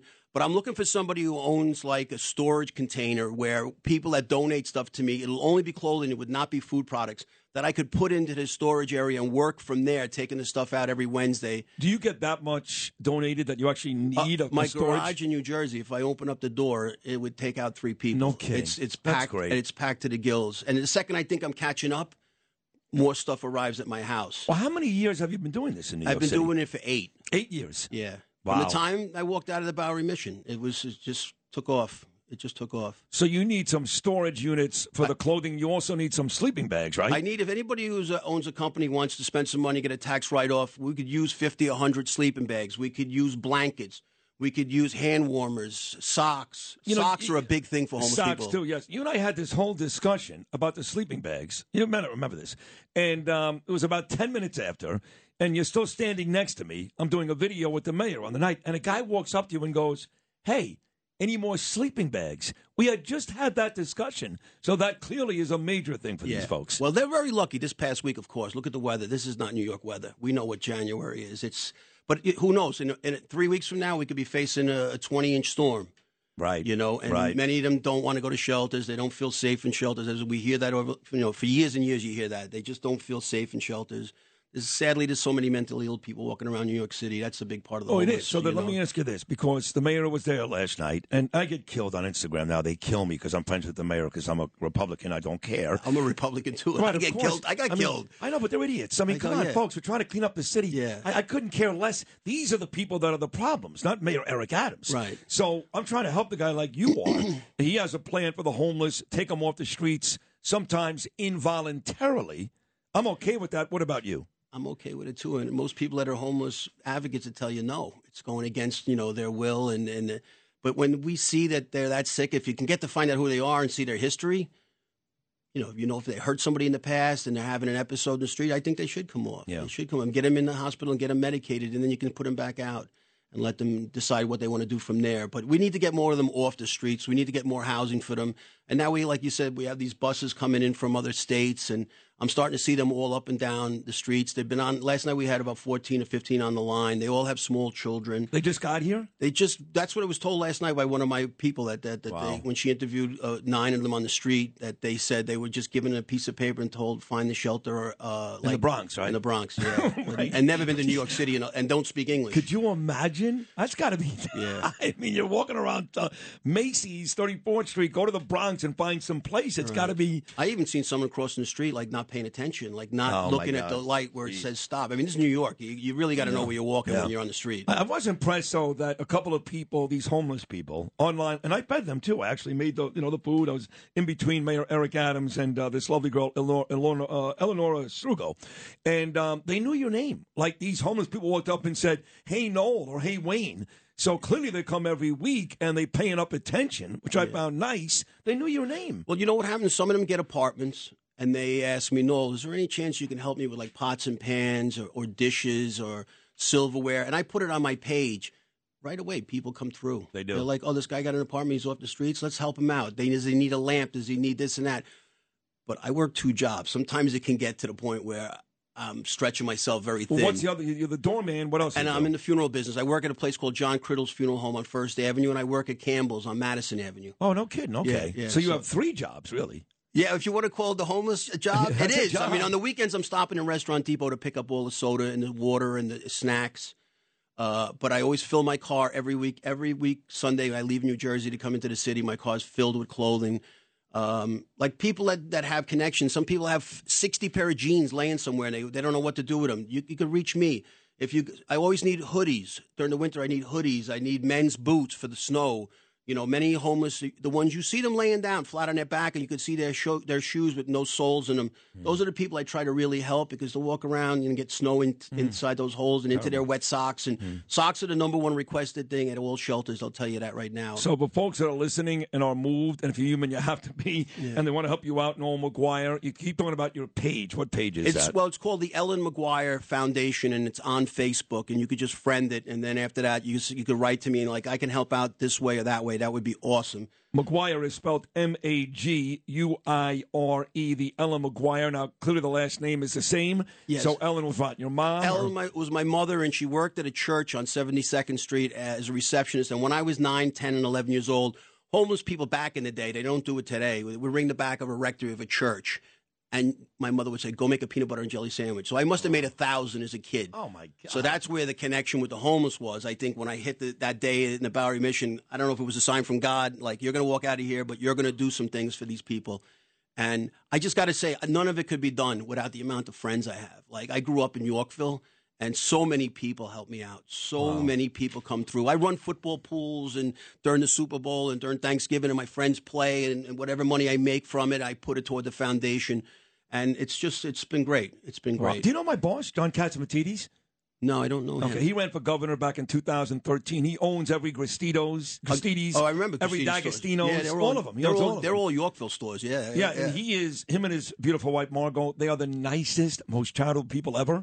I'm sure he's listening right now. He's going to want to get to know you and help you. Yeah. But they do stuff like that all the time. The P A L leagues, the homeless, you name it. They hand out turkeys with us every year at the Saint John's oh, Church. I would do it with them. Yeah, I would Madison Saint John's Square Church. Garden. Yeah yeah. yeah, yeah, yeah. I would love to join you. I would love to join you. Well, you, you will do it next year for sure. Yeah. So yeah. that's it, Noel. You're, uh, you found a friend in me. However I can help and this audience can help, please, anytime you need something, again, whether it's socks, sleeping bags, food, boots, whatever it is, feel free to contact me. I'll put you on the air. We'll help you out. Sounds good. You are the ultimate New Yorker. You, you are. You have just won the Sid Rosenberg New Yorker of the Week. Give a good round. Uh, uh, let's go Mets. Oh, you're a Met fan, I'm too? I'm a huge Met fan. I was just talking huge. about the Mets with Bill O'Reilly moments ago. I, yeah. heard. I wish I could get, make, get get me to be friends with the owner. Introduce me to the owner. You know what's funny? That's the guy I, I, I would love I to know. I never knew Steve Cohen, never met him. Bill O'Reilly took me to a Mets-Cubs game. Remember late in the year? The Mets had that swoon. The Cubs scored five in the yeah. top of the first. Yeah, yeah, yeah. I was at that game with O'Reilly, sitting next to Steve Cohen in his suite. First time I ever met him. Could not have been a nicer guy. I heard nothing but good things. Great all, guy. All yes. the fans speak highly yeah. of him. Does he I, does he help you guys out? No, he's I got would, plenty I, of money. I would love to know him. If anybody wants to introduce me, get me to meet him, I would love to meet him. Listen to me, I'm one of those fans. Mets, Jets, Knicks, and Rangers. I have nothing negative to say about any player or any team. I love them. I've been watching them my whole life. It doesn't make sense why people can, you know how sports fans can be. Yeah. They could just be really hard on their teams. And I, not me. I just, you know, I love Randall on the Knicks. I love, you know, I love them all. I love, love all the all. Jets. Yeah. You know, what, that, what jersey is that? thirty-six for the Jets. This is Leonard. Leonard, an old. Leonard. Oh, the defensive back. Yeah, old. He, he came over from the Baltimore Ravens. Yes. He was yes. a white kid who was yeah, actually yeah, pretty good. Yeah, yeah. You're not too many of them, right? I tell you.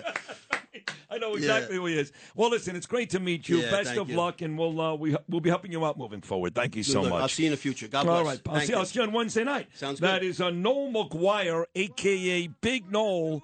Help him out today. Check out the Ellen MaGuire Foundation and uh, help him help New York City. When we get back, he's the most famous defense attorney in the country, a friend of mine for forty-two years, the great Joseph Tacopina, will join me coming up right after this. Oh, baby, all I need is my brother. I say I'm gonna get high.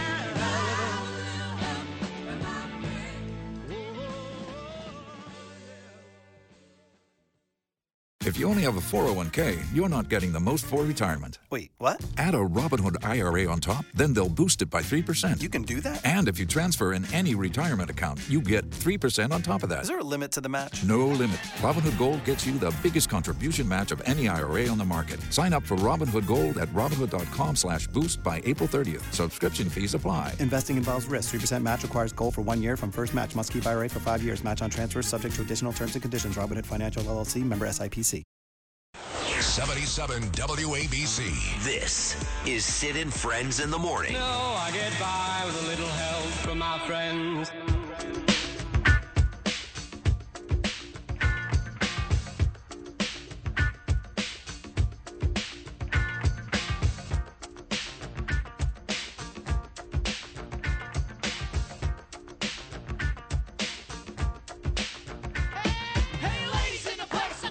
I love that guy, Noel MaGuire, jet jersey, Ranger hat, handing out food to the homeless. Him and his buddies, they got plenty of money, by the way, plenty. They don't need to do this. And they're out there and just uh, great stuff. See, that's the, the essence of New York, not the idiots that sit on Instagram and Twitter, bad-mouthing folks. You're, you're not New Yorkers. You're garbage. What are you? You think that makes you good because you hate this guy, you hate that guy, you love this guy, you do nothing. Remember that uh, firefighter, that guy that uh, gave me a hard time because I was he, he claimed I was talking too much about the kid that died who lived two blocks away from me, and really despicable, disgusting message he sent me, that jerk off. He's at it again. His name is Brian Curd. I don't care. I mean, I got enough guys in that department that um, wanted to scalp him. And again, he's sending me nasty messages this morning about the mayor, this idiot. I don't care, folks. Get over it. You don't want to listen? Goodbye. I ain't going to miss you. And it wouldn't be any different if Bernie was here or not, because he was on with us plenty when Bernie was here. And if Bernie, and I wish he was still here, which he was. Unfortunately, he's gone. But if he was, guess who would make that call? Me. Me. So, no, just stop. You, you, you complain. I don't care. I don't care. I'll just do Bernie. Like, okay, okay, calm, yeah. easy. All yeah. right, that's easy. That's calm, exactly what we do, right? Calm. Exactly. All right, let, let, hold on. Wait a second. Yeah. Wait, calm, d- d- calm. You know who else is really good friends with the mayor? Joe Tacopina, famed defense attorney, the best attorney anywhere in the country. He just sent me a text. He goes, "Just so you know, I'm good friends with your friend too," and I'm sure he is. Here he is, the best in the business, Joe Tacopina. Good morning, Joseph. Good morning. I mean, I was not ever in a, a food line handing out food with him. That was right. pretty cool, man. That that you. was really cool. For you. That was thank you, thank you. That, that was really good. cool. That kind of stuff feels good, right? I mean, that's really at the end of the day, it gives you it gives you much more than you give. You it's a hundred percent, man. I mean, you know, you make a ton of money. I do very well, uh, but the intrinsic value that I got last night, I couldn't even sleep. I was so happy because these people were genuinely so appreciative, Joe. It really it felt like a million bucks. It really did. Yes. Yeah, no, that's great. We need right. to do stuff like that. It's, it's good to put some perspective in. And good that you did it with the mayor, man. your, your, your status keeps rising. It's hard to believe, but it is true. So uh, earlier this morning, we, we made the point on this show that today, today, Joe Tacopina, is the fifty-year anniversary of the release date of Bruce Springsteen's very first album, believe it or not. Greetings from Asbury Park, fifty years ago today. And you know, talking about status, one of my other dear friends is Little Stevie, Stevie Van Zandt. I'm with him all the time.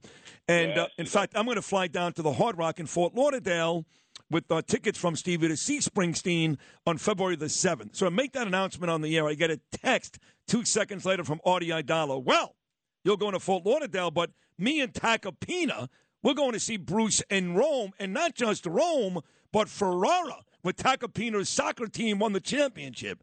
Is Artie Idala right? He, well, partially, partially. We're not seeing him in Rome. It's in Ferrara. I'm not part of that. I, I, I secured him tickets through the mayor, who's oh. a friend of mine, where our team is. I'm not, I mean, I'm getting Artie the tickets for sure. He's going with a bunch of his buddies who apparently are traveling Europe. Oh, God. Um, I'm not part of the caravan. um, but, you know, I, if I'm there, I certainly would love to see him. I mean, uh, you know, it's Tish's favorite recording artist by far. Um, and, you know, I like him. I mean, you know, he's no uh, he's no Beastie Boys. Oh, but, please. Uh, whatever. Right. I mean, Artie's really a Rolling Stones guy. He actually followed that band all over the world. He went to see them in Germany and a whole other. But he loves Bruce, too. And he was uh, bragging this morning about you and him in Italy. I want to get to uh, one yeah. major story here that I really... I was nervous, Joe, for a while they would not solve, even though Bo Dietl told me for weeks they got it, they got it, and that is the Idaho murders. They've arrested this guy. Are you convinced, like Bo and everybody else, that he's absolutely the guy that did these four murders? Well, look, I'd love to hear, and I love Bo. He's my invest. I mean, he's my investigator, obviously. He's the best in the business. He's my dear friend, but I'd love to hear him explain why. because I, I don't I know except, except for the way he looks, because he looks very guilty, just if you look at the face. But on a more intellectual level, I'm not. I, I, listen, do I have any doubt that they have the right guy? Probably not, because the F B I was involved. This has been a seven-week investigation. They didn't rush to go lock someone up. Um, Plus, you know, they've got D- do, do, do they have D N A? Because that seems to be irrefutable. They they, they they probably do. But here's the thing, Sid. None of us know. The, the amount of speculation in this case is, is, is incredible, because it's frustrating because no one knows anything yet. The affidavit, the search warrant affidavit, the probable cause affidavit that will tell us all why why he's been charged has not been released. It's sealed, and it will remain sealed until he is put before the judge in Idaho. And that's when it gets released, according to Idaho law. Normally, that you know, if this was in New York, the affidavit would be, once he's arrested, the affidavit's out. Um, it's a different story there. It's how they deal with it. So, I mean, look, I don't really know what it is. I, we've heard about D N A. I'm sure there's D N A. And, you know, the F B I had him pulled over in his car to, to make, get images of his hands. So they had local law enforcement follow him, pull him over, and, and, and, and capture pictures of his hands for, obviously, they wanted to take some, some shots of that and right. either use it to compare to something. But we don't know yet. I mean, we know that that scene was a bloody mess. I mean, did you see the pictures of the blood yeah, yeah. dripping outside of the house? Yeah. I mean, can you imagine? But who knows what it is? But do I have well, – I don't think this is a case that local law enforcement and federal law enforcement want to miss on. After seven weeks, they didn't rush to go arrest somebody. After seven weeks, six weeks, they got someone. I don't think – that they, they arrested someone in haste. I think this is going to be something where the evidence is going to be overwhelming, would be my guess, except I don't know what it is yet. And I don't know right. if anyone knows what it is because it's not released. Got it. Joe Tacopina, the Idaho murderers. Uh, I know you're a rabid sports fan like me. I'm a Giant fan. You're a Las Vegas Raider fan. You are a Minnesota Viking fan. Who knows what else? But I know you love uh, football. And, uh, in fact, at one point you rep Daniel Snyder, the, the owner. Packers, actually, Sid. Oh, you do own the Packers. I, I figured that was the case. At one point you were repping... Uh, Daniel Snyder, the owner of the of the Redskins, employed you to work uh, in and around his team with some issues. You saw the uh, the Hamlin injury on Monday night. What are your thoughts on how the N F L has handled that? Uh, well, look, the N F L sometimes is, is look, it's a business. It's one of the most successful and powerful businesses in this country. Um, the decision that they were pondering about going forward with the game is, is something that I said, you know, my kids asked, well, are they going to play? And I said, it's a business decision at this point for the N F L. It's nothing more. Um, they did the right thing, obviously. Um, and, and look, the N F L's handled it well so far um, uh, because they, they, they stopped the game. They, they couldn't put those men back out there and play a game. Right. What they witnessed on the field. I mean, that would have been horrific. Um, you know, there's a question now, conundrum, right? We're in the last week of the season this weekend. Uh, that was a game that had importance for, for playoff seeding. So, and they they have no schedule to re. They, there's no you know date for that game to be rescheduled, right? Because I think they're waiting for the status of Hamlin. So it's really going to be interesting to see what happens in the next week because they have to get that game in. No, they do. I mean, the Bill, the, the, right? The Bills can be the number one seed ahead of Kansas City if they win that game. Yeah, that's right. That's no. why it's such an important game. It's not like no. a, a meaningless game, but they have to figure it out. But that you know, here's the question: where is football going after this? I mean, how many – look, we all love the sport, you know, um, but but it's – seriously, you have to be nuts to let your kids play football. You do. You do. I, I mean, I because aside from all the concussions, which are medically documented, and there's nothing you could ever do to, to make that go away, a guy, a guy might die from a hit, um, yeah. and, and hope not. I mean, hopefully he's getting better. I mean, it's it's incredible that he's still in that same position, but it's it's, it's something that has to be addressed because – Uh, football's not going away because it's, it's the number one form of entertainment in, yeah. in the, the sporting world. Um, but who knows? It's just a it's a crazy, crazy situation. It really is. Last one. I know you're uh, teaching law classes at Harvard Law this uh, this week, which is great, and uh, you're the right guy to do it because, again, they don't come any better than you, defense attorney Joe Tacopina. This uh, George Santos story out in uh, Bill O'Reilly's neighborhood on Long Island has not been sworn in, despite what he put on his uh, on his internet site, because, of course, there's no speaker, so no one gets sworn in. You had to remove that. That's the latest lie. But on a serious note, he lied about just about everything. Your thoughts on this George Santos situation? I mean, he's obviously a sick human being. Really, there's no other way about it. I mean, he's a sick human being. Not only did he, first of all, talk about bad judgment. Where did you think you were going to get away with that? Saying you work for Goldman Sachs, you're a elected official trying to get a, a seat in, in Washington, D C, yeah. in, in Congress. And, and I mean, did you think people weren't going to fact check this stuff? But the best part, Sid, the best part about this is this idiot actually is now being sought for prosecution in Brazil for a past fraud case, a fraud case that the Brazilian authorities had had sort of put aside, not, not dismissed, but sort of taken off the calendar because they couldn't find George Santos. Well, they found him. Oh, they found him now. Even in so, Brazil. I mean, yeah. Guy, yeah. He, in Brazil, there's a case, but, you know, it's a, it's amazing because there he admitted stealing, you know, uh, a checkbook to buy clothes, and he wow. was charged. Wow. And this is back in two thousand eight. But they, they, they the case was lied dormant because they couldn't find him. You know, he's yeah. got – so this guy really, I mean, what a moron. I, Just stay it, in your little hole there, you would have been fine. But uh, yeah, he actually uh, yelled at himself. Last sixty seconds, you joked to him about owning the uh, the Green Bay Packers. I know you know this, but uh, Jimmy Dolan, who owns the Rangers, the Knicks, Madison Square Garden, uh, Radio City Music Hall, the Rockettes, he basically owns everything big in New York. He also owns Tao. He owns the restaurants. Yeah. He owns the nightclub. But he's auctioning off those now because I guess he needs cash. And you can buy those right now. Any interest. You own a soccer team in Italy. Uh, you just claim you own the Packers. Any interest, uh, Joe Tacopina, in buying a piece of the Tao restaurants wait, wait, wait. from Jim Dolan? What do you mean I claim I own the Packers? I have a certificate that says I own a piece of the pack. So I own the pack. Oh, wait, wait. Were you one of those guys that actually bought like a dollar's worth of yeah, stock when they went public? That's what I was saying to you, brother. That's what I was saying. I bought some of those shares. So, and I hear what I thought. I thought when the when the Packers were struggling, so I do love the pack from Vince Lombardi. He's from Brooklyn. He's from our neighborhood. Vince is from our neighborhood. You know yeah, that, right? Yeah, yeah, All yeah. the great coaches. Him, Paterno. Yeah. Um, Paterno's another story. One day we have to talk about that because I saw that documentary on E S P N. What a despicable situation that that guy, his legacy has been destroyed when he did absolutely nothing wrong. Another story. But, you know, when the Packers were struggling this year, I called the G M to try and fire the coach. And they were like, wait a minute. You're not really an owner. You just have shares. You know that, right? You can't. You can't do that. Oh, that's like, funny. Oh. Did you really do that for real? I I happen to know the change, and I did. He was laughing at me. Oh, you're and, great. We should make a coaching change. So. You are great. You are so, great. No, it's a great. It's a it's a great organ. I mean, it's a really cool organization. I yeah. got to get out to Lambeau one day. By uh, the way. Oh, I've been there. I've um, been there for a and, Packer. And Policy is the guy who was my friend who runs the. Pack, okay, so. I, I was actually there for a Packers Minnesota Viking game when I started my radio career. I did shows live in La Crosse, Wisconsin, out on the streets during Oktoberfest, and that Monday night, me and my partner Scott Kaplan made our way to Lambeau Field and watched Brett Favre and the Packers take on oh. Randy Moss and the Vikings. It was freezing. Oh. It was snowing. That's it was perfect.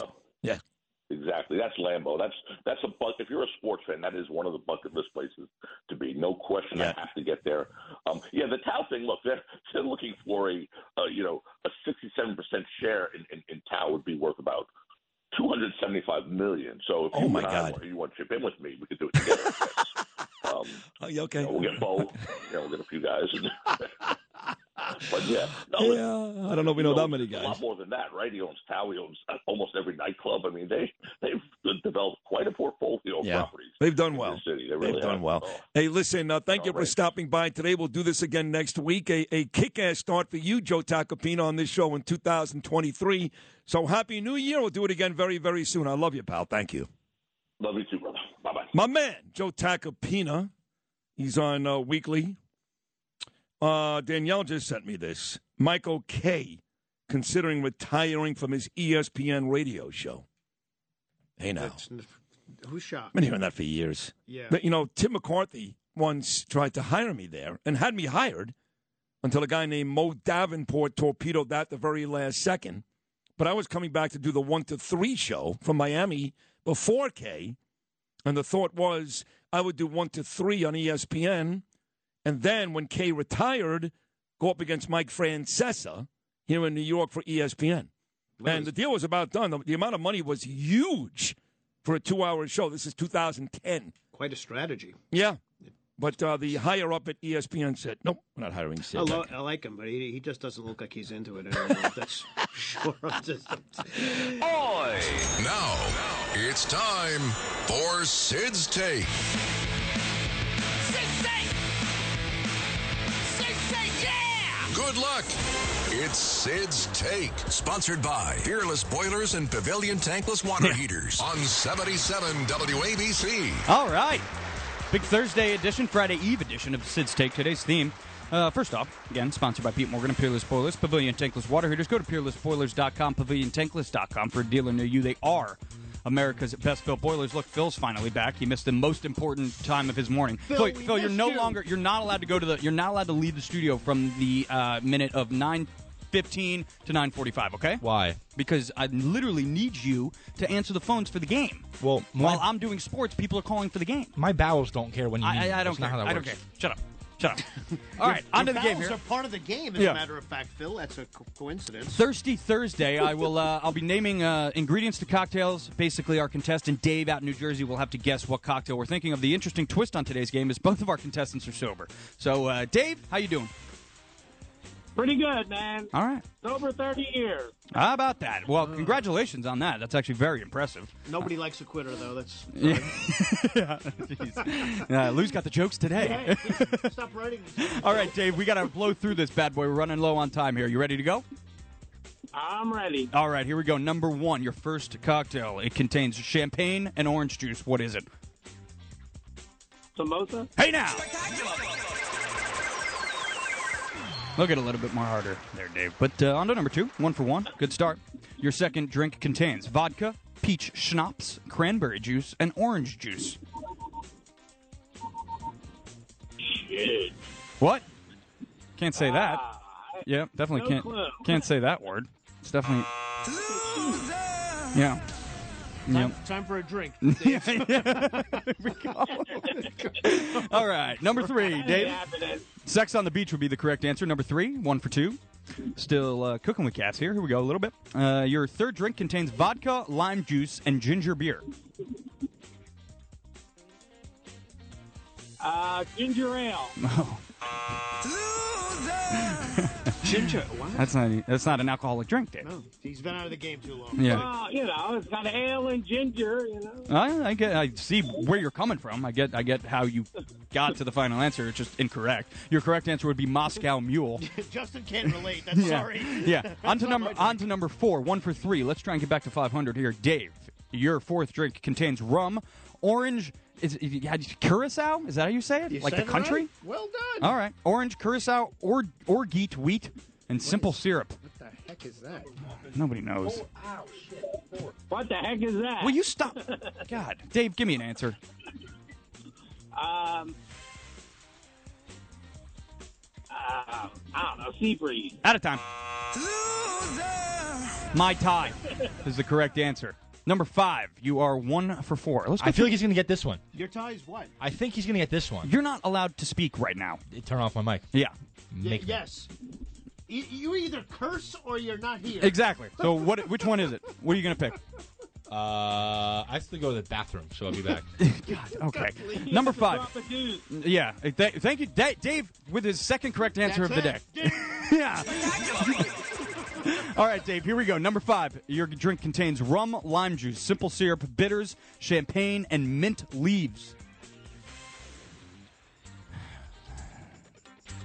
Ah, uh, shoot. What was that called again? It was a shoot. You said shoot. Oh, yeah, I heard it. I said shoot. Yeah, yeah, you did. Yes, Dave. Yeah.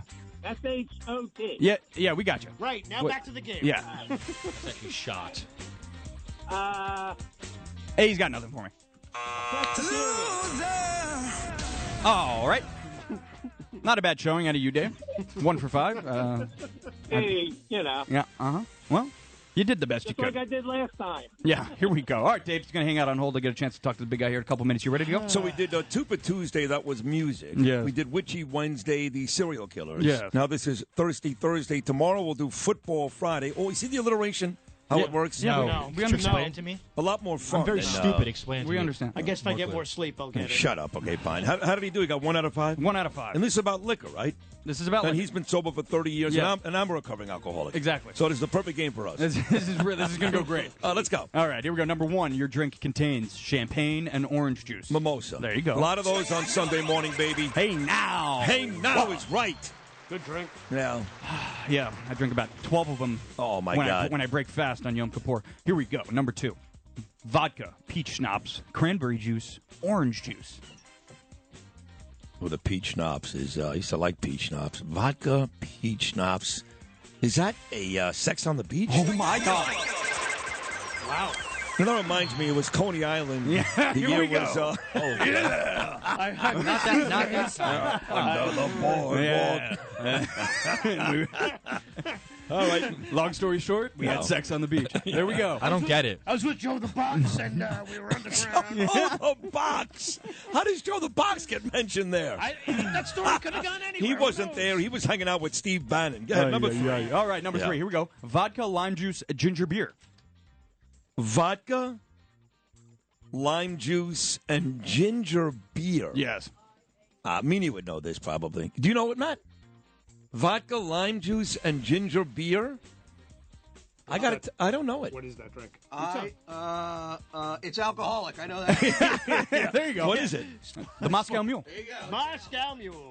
Uh, two for three. By the way, according to uh, Pete Morgan, Christopher Mad Dog Russo has been mentioned as a possible replacement for Michael Kay at E S P N, as well as Fatso Chris Continent Carlin. So, okay. No mention of me, of course. I'm not, I'm staying here forever. Now, forever. I know nothing about that yet. You can talk yeah. about it. I, I am know. here forever, forever, I, forever. What's uh, number four? Right, number four. Contract, Moscow Mule. Rum, orange curacao, orgeat wheat, and simple syrup.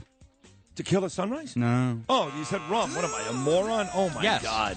Uh, yeah. That's going to be a, um, what's it called again? Uh, Mai Tai? Oh, Mai Tai, yeah. Damn. All right. You I never really drank those. I just drank, I just drank like, Long Island iced teas. Mm-hmm. Then I moved to Long Beach iced teas. Long Island iced teas And are then lethal. When I was running out of cocaine, I would just drink all my parents' liquor straight from the bottle. There, so. well, there you go. Wow. Yeah. Oh, the good old days. Right. All right. Yeah. Joe the Box just said, love you, Sid. He's actually listening. Oh, God. Poor Joe the Box. Go ahead. He said, don't tell anybody about that night. Yeah. Let's see who else we can mention. They'll just text you. Yeah. All right. Number five, you're not going to get this one either. Rum, lime juice, simple syrup, bitters, champagne, and mint leaves. No, I do know this, actually. Oh, you do? Yeah, no, you I mean, is it no. Tom Collins? No. No. That's a vodka drink, anyway.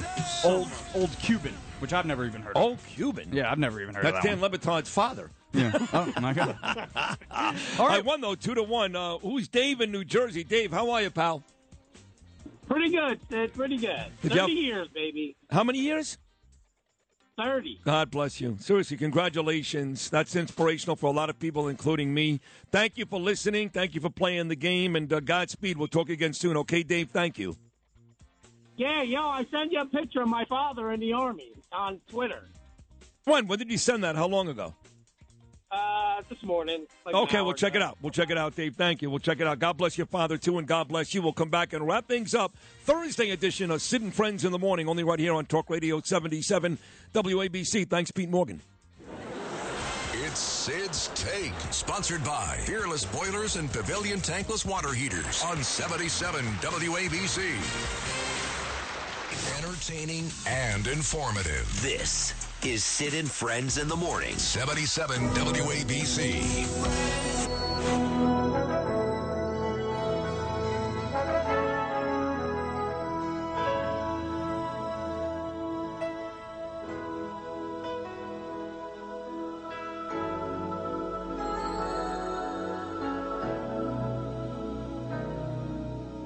There comes a time when we heed a certain call, when the world must come together as one. There are people dying. Oh, it's time to lend a hand to life. Greatest gift of all. Played this at six o'clock this morning at the feeding the homeless last night. I tell you, it'd be a good idea, some of you folks out there that like to sit on Instagram and Twitter and all these stupid social media sites and call out people who disagree with you and refer to public officials as P O S and all that. Why don't you do something? Instead of sitting there all day on your Instagram account calling out people, why don't you do something? I know I'm out there raising money for charities all the time. Cancer.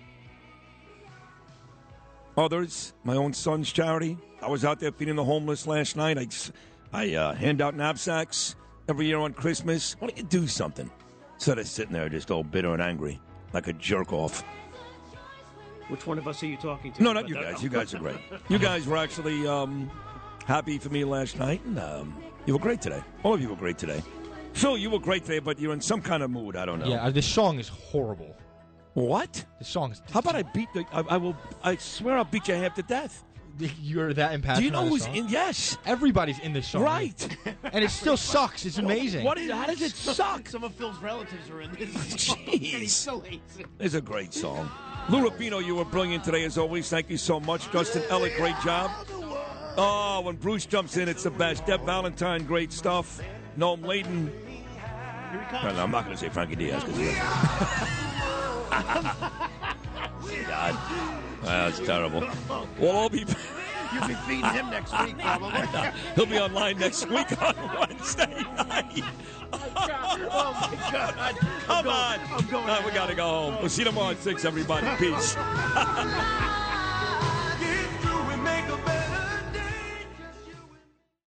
Some places take you away. Some bring you together. Marathon does both. Marathon is Florida's family key. With something for everyone. You'll find museums and wildlife refuges, wide open beaches, miles of warm, clear water, and the historic Seven Mile Bridge. For more about Marathon and the latest safety protocols, visit flakeys dot com slash marathon.